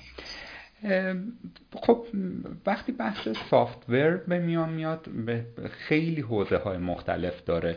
از طراحی سایت گرفته تا توسعه گیم و نمی‌دونم اپ موبایل و هوش مصنوعی اینها اینها همه زیر چتر سافتور هستن. مسلما وقتی بحث شبکه هم به میون میاد ما کتگوری یا دستبندی های مختلفی خواهیم داشت. میشه در یک تقسیم بندی کلی به ما بگید که چه حوزه هایی هستن که من علاقمند به این صنعت می‌تونم در موردشون تحقیق کنم و یکیش رو انتخاب بکنم و به قول معروف توش دیپ یا عمیق بشم و توی اون حوزه نامبر بشم. آیا چنین دسته‌بندی و مرزی بین بخش های مختلف میشه؟ قائل شد یا نه؟ شما اگر می‌خواید موفق باشید باشید به همه جا سرک کشیده باشید از چه می‌دونم MikroTik و مایکروسافت و device های سیسکو اریکسون و اینها گرفته تا بقیه چیزها و حتی مثلا bash scripting یه چیزهایی رو بدونی. میشه در این خصوص یه کوچولو برامون تجربیاتتون رو بگید؟ حتما. من خیلی نمی‌تونم مرز بذارم بین خب مثل مرزها مشخصه. شما می‌تونین تو زمینه networking کار کنین یا توی زمینه مثلا data center حالا نه networking داخل data center در زمینه مثلا resource management ها و virtualization مثلا کار بکنین. تو حوزه مخابرات می‌تونین توی زمینه های مثلا ارتباطات و دانش این رادیو مثلا کار کنین که یه مقدار تخصص تخصص مخابراتی تر میشه. یا تو قسمت backbone ش که یه مقدار دانش پایه networking که این پروتکل ها چجوری کار می‌کنن این ارتباطات چجوری می‌تونه برقرار بشه حالا بدون در نظر گرفتن vendor تو این زمینه ها می‌تونین کار بکنین. من خیلی نمی‌تونم از این در واقع حوزه تو این برای category و تقسیم بندیش خارج بشم ولی تو هر کدوم از اینها مسلما تخصص های متفاوتی وجود داره که شما مثلا در زمینه networking شما می‌تونید طراح network باشین می‌تونید پیاده سازی network رو انجام بدین می‌تونید بحث configuration و management در واقع network رو بگیرید. حالا تو بحث management دوباره خب بحث های خیلی زیادی از vendor های خیلی زیادی هستن که هر کسی می‌تونه تو این زمینه ها مثلا تخصص بگیره. حالا من تو این زمینه باز می‌تونم تقسیمش کنم که شما مثلا می‌تونین device oriented باشین یا terminology به عنوان software defined networking یا در واقع مثل OpenFlow اینجور چیز میزه ها رو در واقع این, این مدل network management رو روش تخصص بگیرید. یه مقدار میگم تقسیم بندیشون خیلی راحت نیست چون همهشون با همدیگه در واقع مرز مشترک دارن. خب.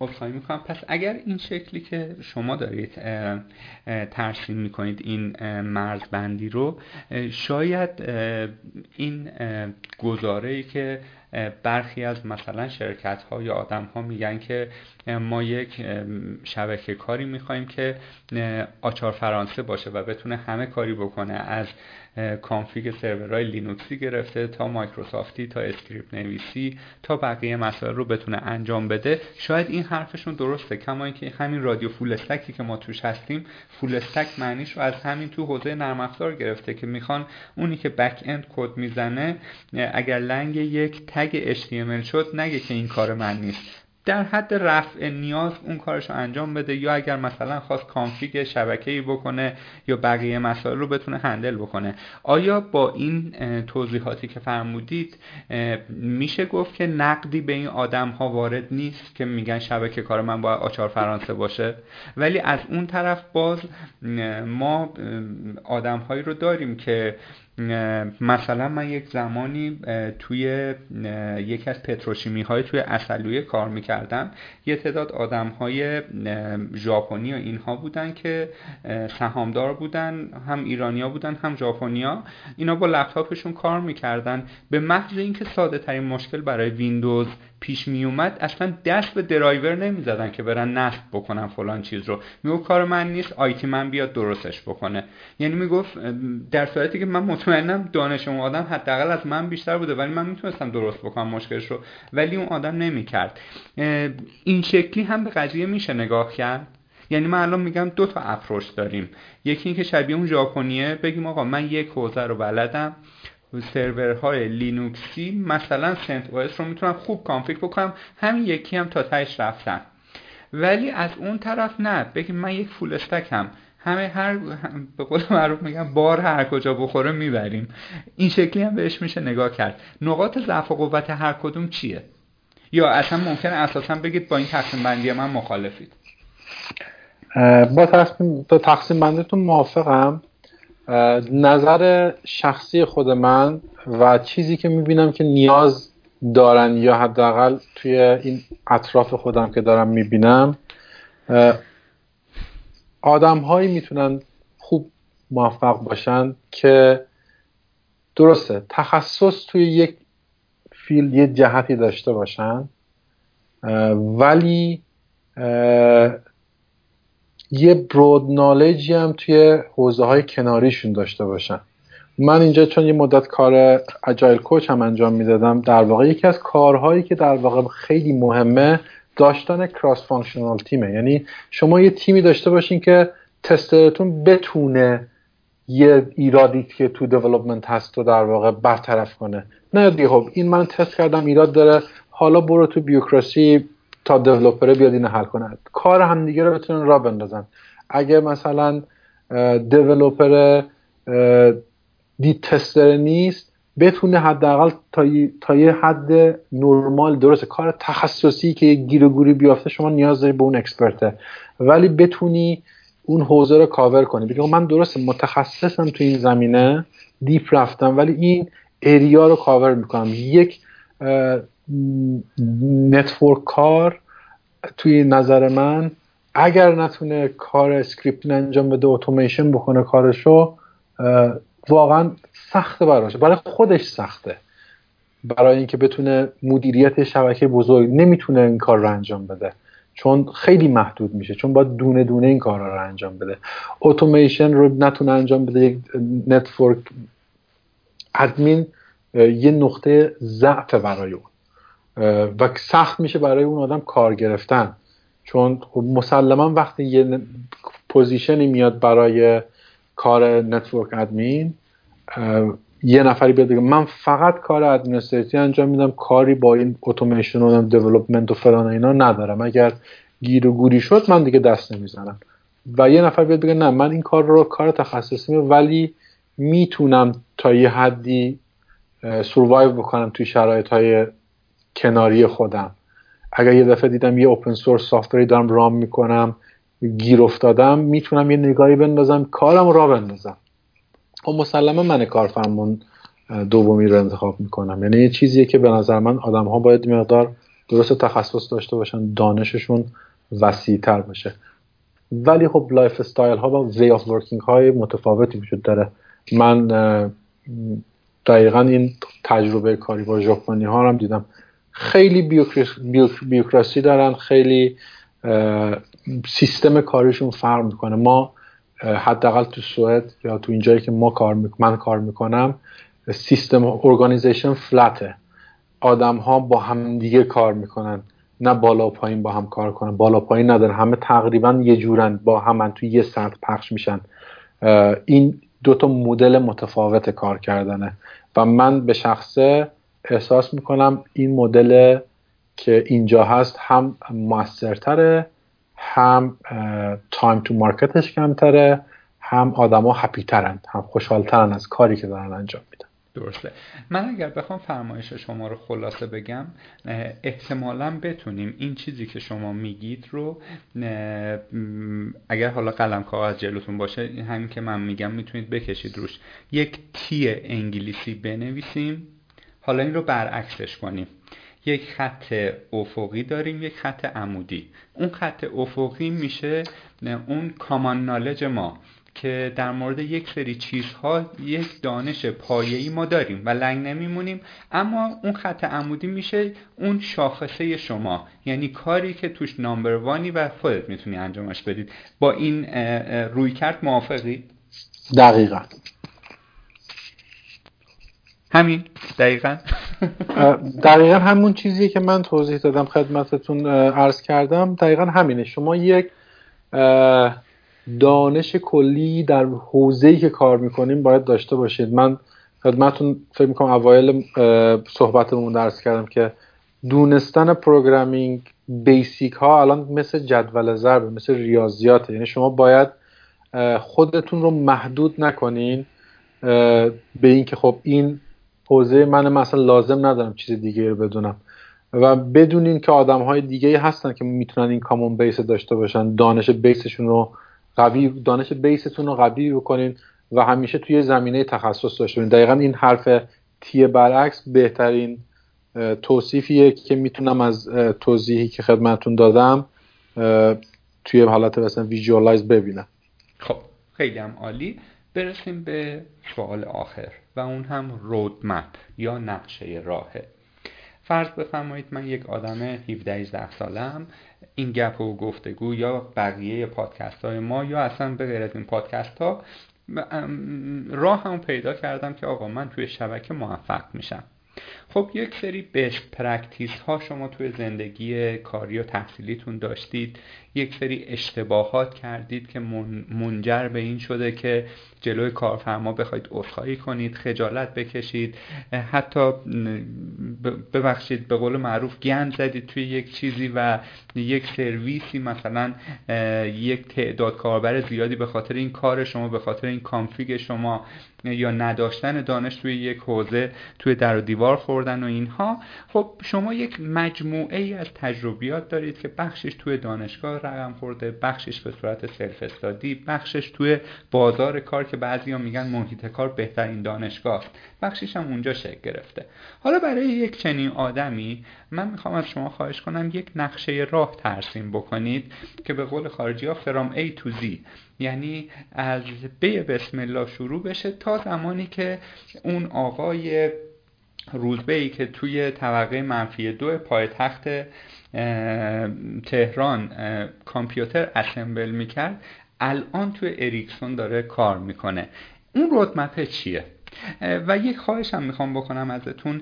ترجیحاً سمت کلیشه نریم. ما می‌دونیم که کسی که تصمیم می‌گیره از طریق آیتی یا انفرماتیک کسب روزی بکنه باید آدمی باشه که از یادگیری نترسه باید آدمی باشه که زبان انگلیسیش خوبه چون که مستندات اکثرا به زبان انگلیسی یا کانتنت داره کانتنت خوب و فاخر داره به زبان انگلیسی تولید میشه. آدمی هستش که از تغییر نباید بترسه. با این پیشفرض که همه اینها رو ما می‌دونیم خب؟ ولی می‌خوایم که یک چیز عملی و practical به ما بدید. من گوش میدم. خیلی از چیزهایی که من تو ذهنم بوده شما به عنوان چیز کلیشه ای گفتین. خب خوبه. شاید من بتونم چند تا چیز بهش اضافه کنم. یه مسئله این که سعی کنن علاقه خودشون رو پیدا کنن. حالا این علاقه ما متاسفانه تو ایران خیلی یه تک داریم درس می‌خونیم فقط. حالا میریم دانشگاه یه تک درس می‌خونیم. بعضی هم هستن که کلا میگن ما درس نمی‌خوایم بخونیم ما مهارت فقط کسب می‌کنیم. نه حد تعادلشون رو داشته باشم و تا جایی که می‌تونم مهارت کسب بکنن. و از خدای من هرچی می‌خوام بگم شما گفتین که کلیشه است.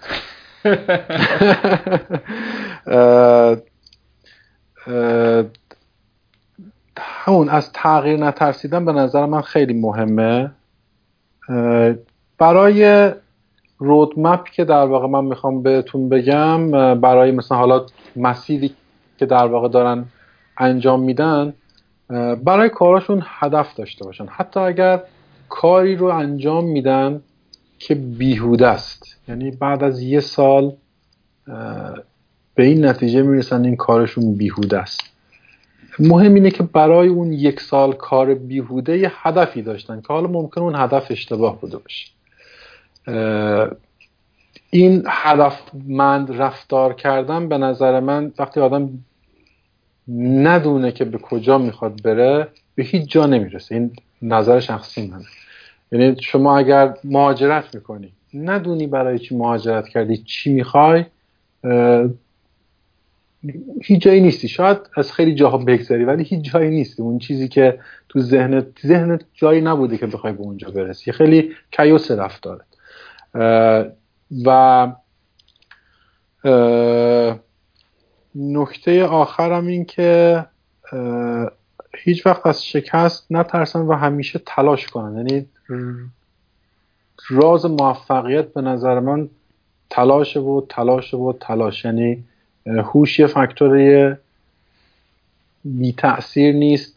ولی من توی حوز من تو حوزه های خودمون آدم هایی رو دیدم که نسبت به بقیه شاید هوششون کمتر بوده ولی با تلاش مضاعف با انرژی بالا با پیدا کردن جایی که دارن ازش لذت می‌برن این خیلی مهمه به نظر من. کاری رو انجام بدین که ازش لذت ببرید وگرنه نمی‌تونید به اندازه کافی براش انرژی بذارید یه جوری باید بشه اون کار براتون که اگر خانومتون چه می‌دونم دوست دخترتون به اون کار حسودی کنه. اینقدر شما باید با اون کاری که انجام میدین احساس لذت داشته باشید اون وقتی که خود به خود شکوفایی اتفاق میفته خود به خود جهت ها باز میشه.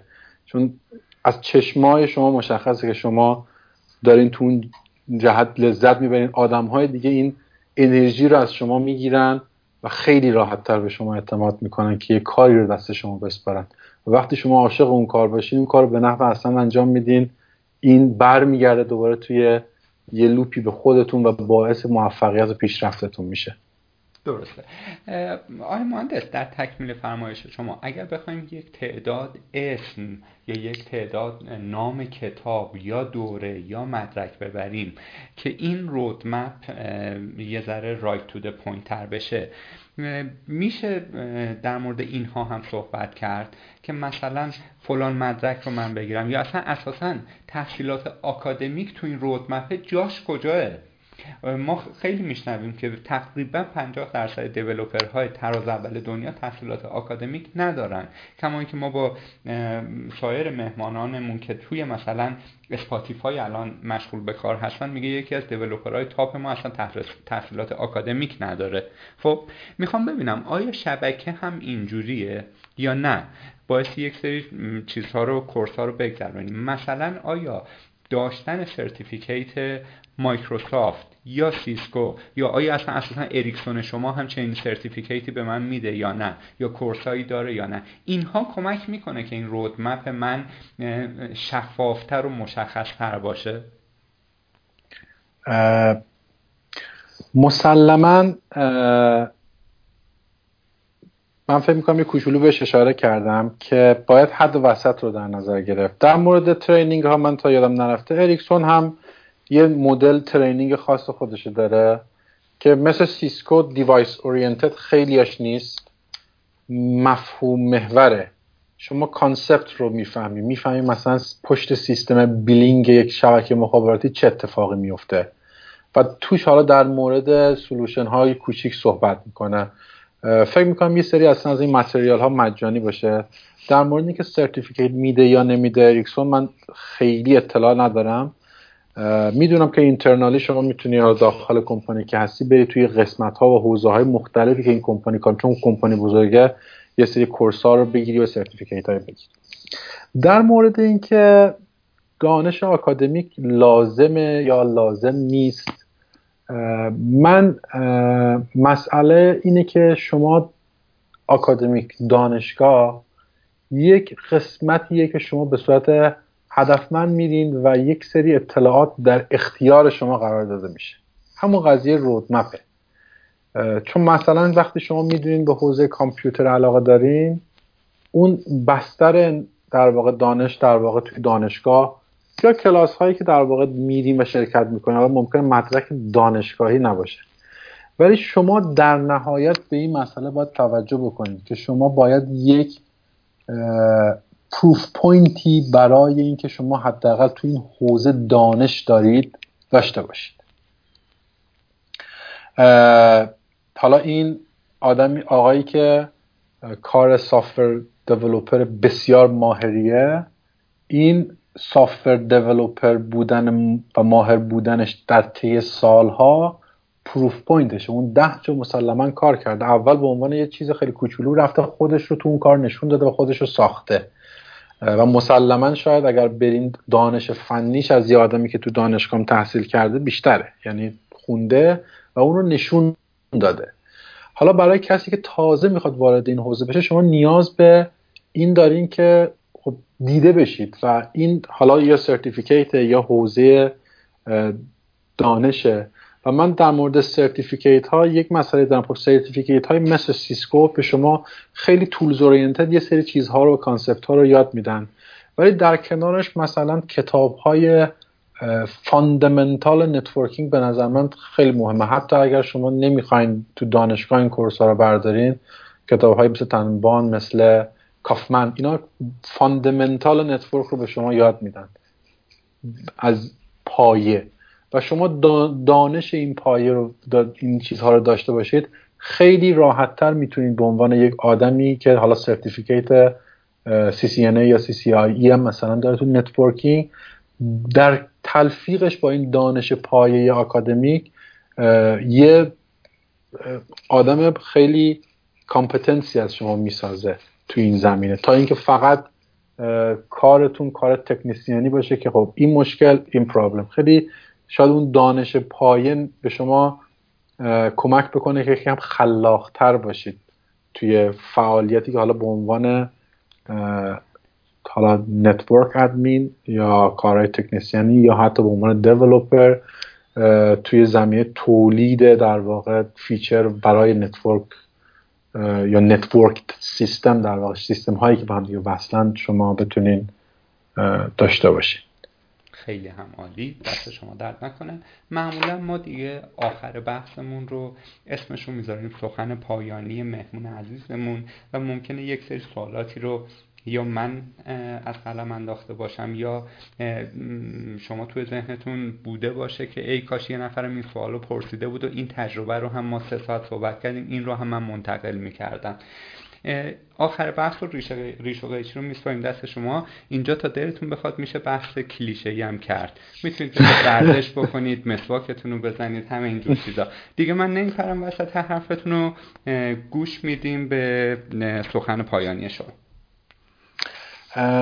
اول که خیلی ممنونم که منو دعوت کردین. امیدوارم که بحثی که امروز شد اینجا برای مخاطبای شما مفید بوده باشه. من سعی کردم خیلی کامپلکس صحبت نکنم خیلی کلمات تکنیکی استفاده نکنم. فکر می‌کنم خیلی موفق شد. نبودم توی یه سری قسمت ها در مورد یه چیزی که من همیشه فقط می‌خوام فکر می‌کنم در موردش صحبت کردیم ولی احساس می‌کنم که باز هم باید بگم به دوستای خودم کم جور که به دوستای صمیمی خودم دور و نزدیک. همیشه این در واقع پیشنهاد می‌کنم. مخصوصا این روزها که همه دنبال اینن که برن. حالا خیلی رفتن باف از من خودم هم رفتم ولی خب رفتم باف شده. خیلی حرفیه که میگم. خیلی من خیلی وقتا به خیلی از دوستان میگم خیلی ها فکر می‌کنم یعنی خودت رفتی اونجا و موفق شدی و مثلا اینجوریه. حالا ما به ما که رسید داری میگی که نه نباید این کار رو کرد یا باید این کار رو کرد. من نظرم فقط برای اینه که اگر شما قدمی برمیدارید قدم رو هدفمند بردارید. خودتون رو با این چه برای خارج شدن برای مهاجرت چه برای موندن برای مسیر های همون مهاجرت از شهرستان به تهران از این شرکت به اون شرکت بدونین چی می‌خواین. چون من متاسفانه دیدم بسیاری از آدم های با بنیه و با به صلاح هوش و آدم هایی دیدم که خیلی هدفی نداره هدفشون مثلا رفتن بود. هدفشون وارد شدن به شرکت به فلان بود. و این ندونستن که می‌خوان به کجا برسن خیلی اینها رو اذیت کرد. و خیلی باعث شد که عقب بمونند عقب موندن باعث شد که ناراحت بشن افسرده بشن.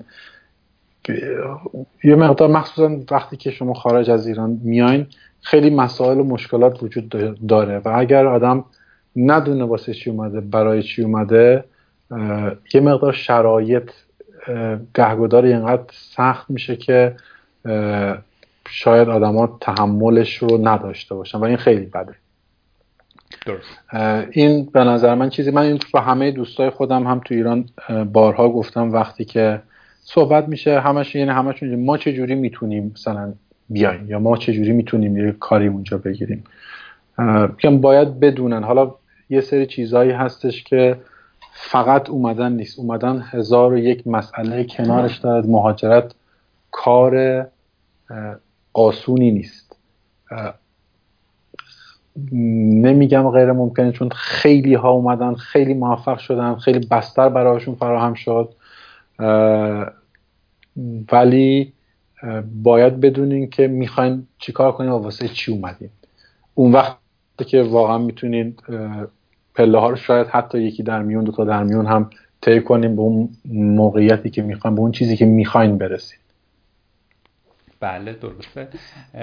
من به معنای واقعی کلمه از نکاتی که فرمودید استفاده کردم ولی یک چیزی خیلی تو ذهنم مونده و خیلی به هم مزه داد و اون جایی که گفتید جوری به کارت نگاه بکن که شریک زندگیت فکر کنه هووشه کار تو.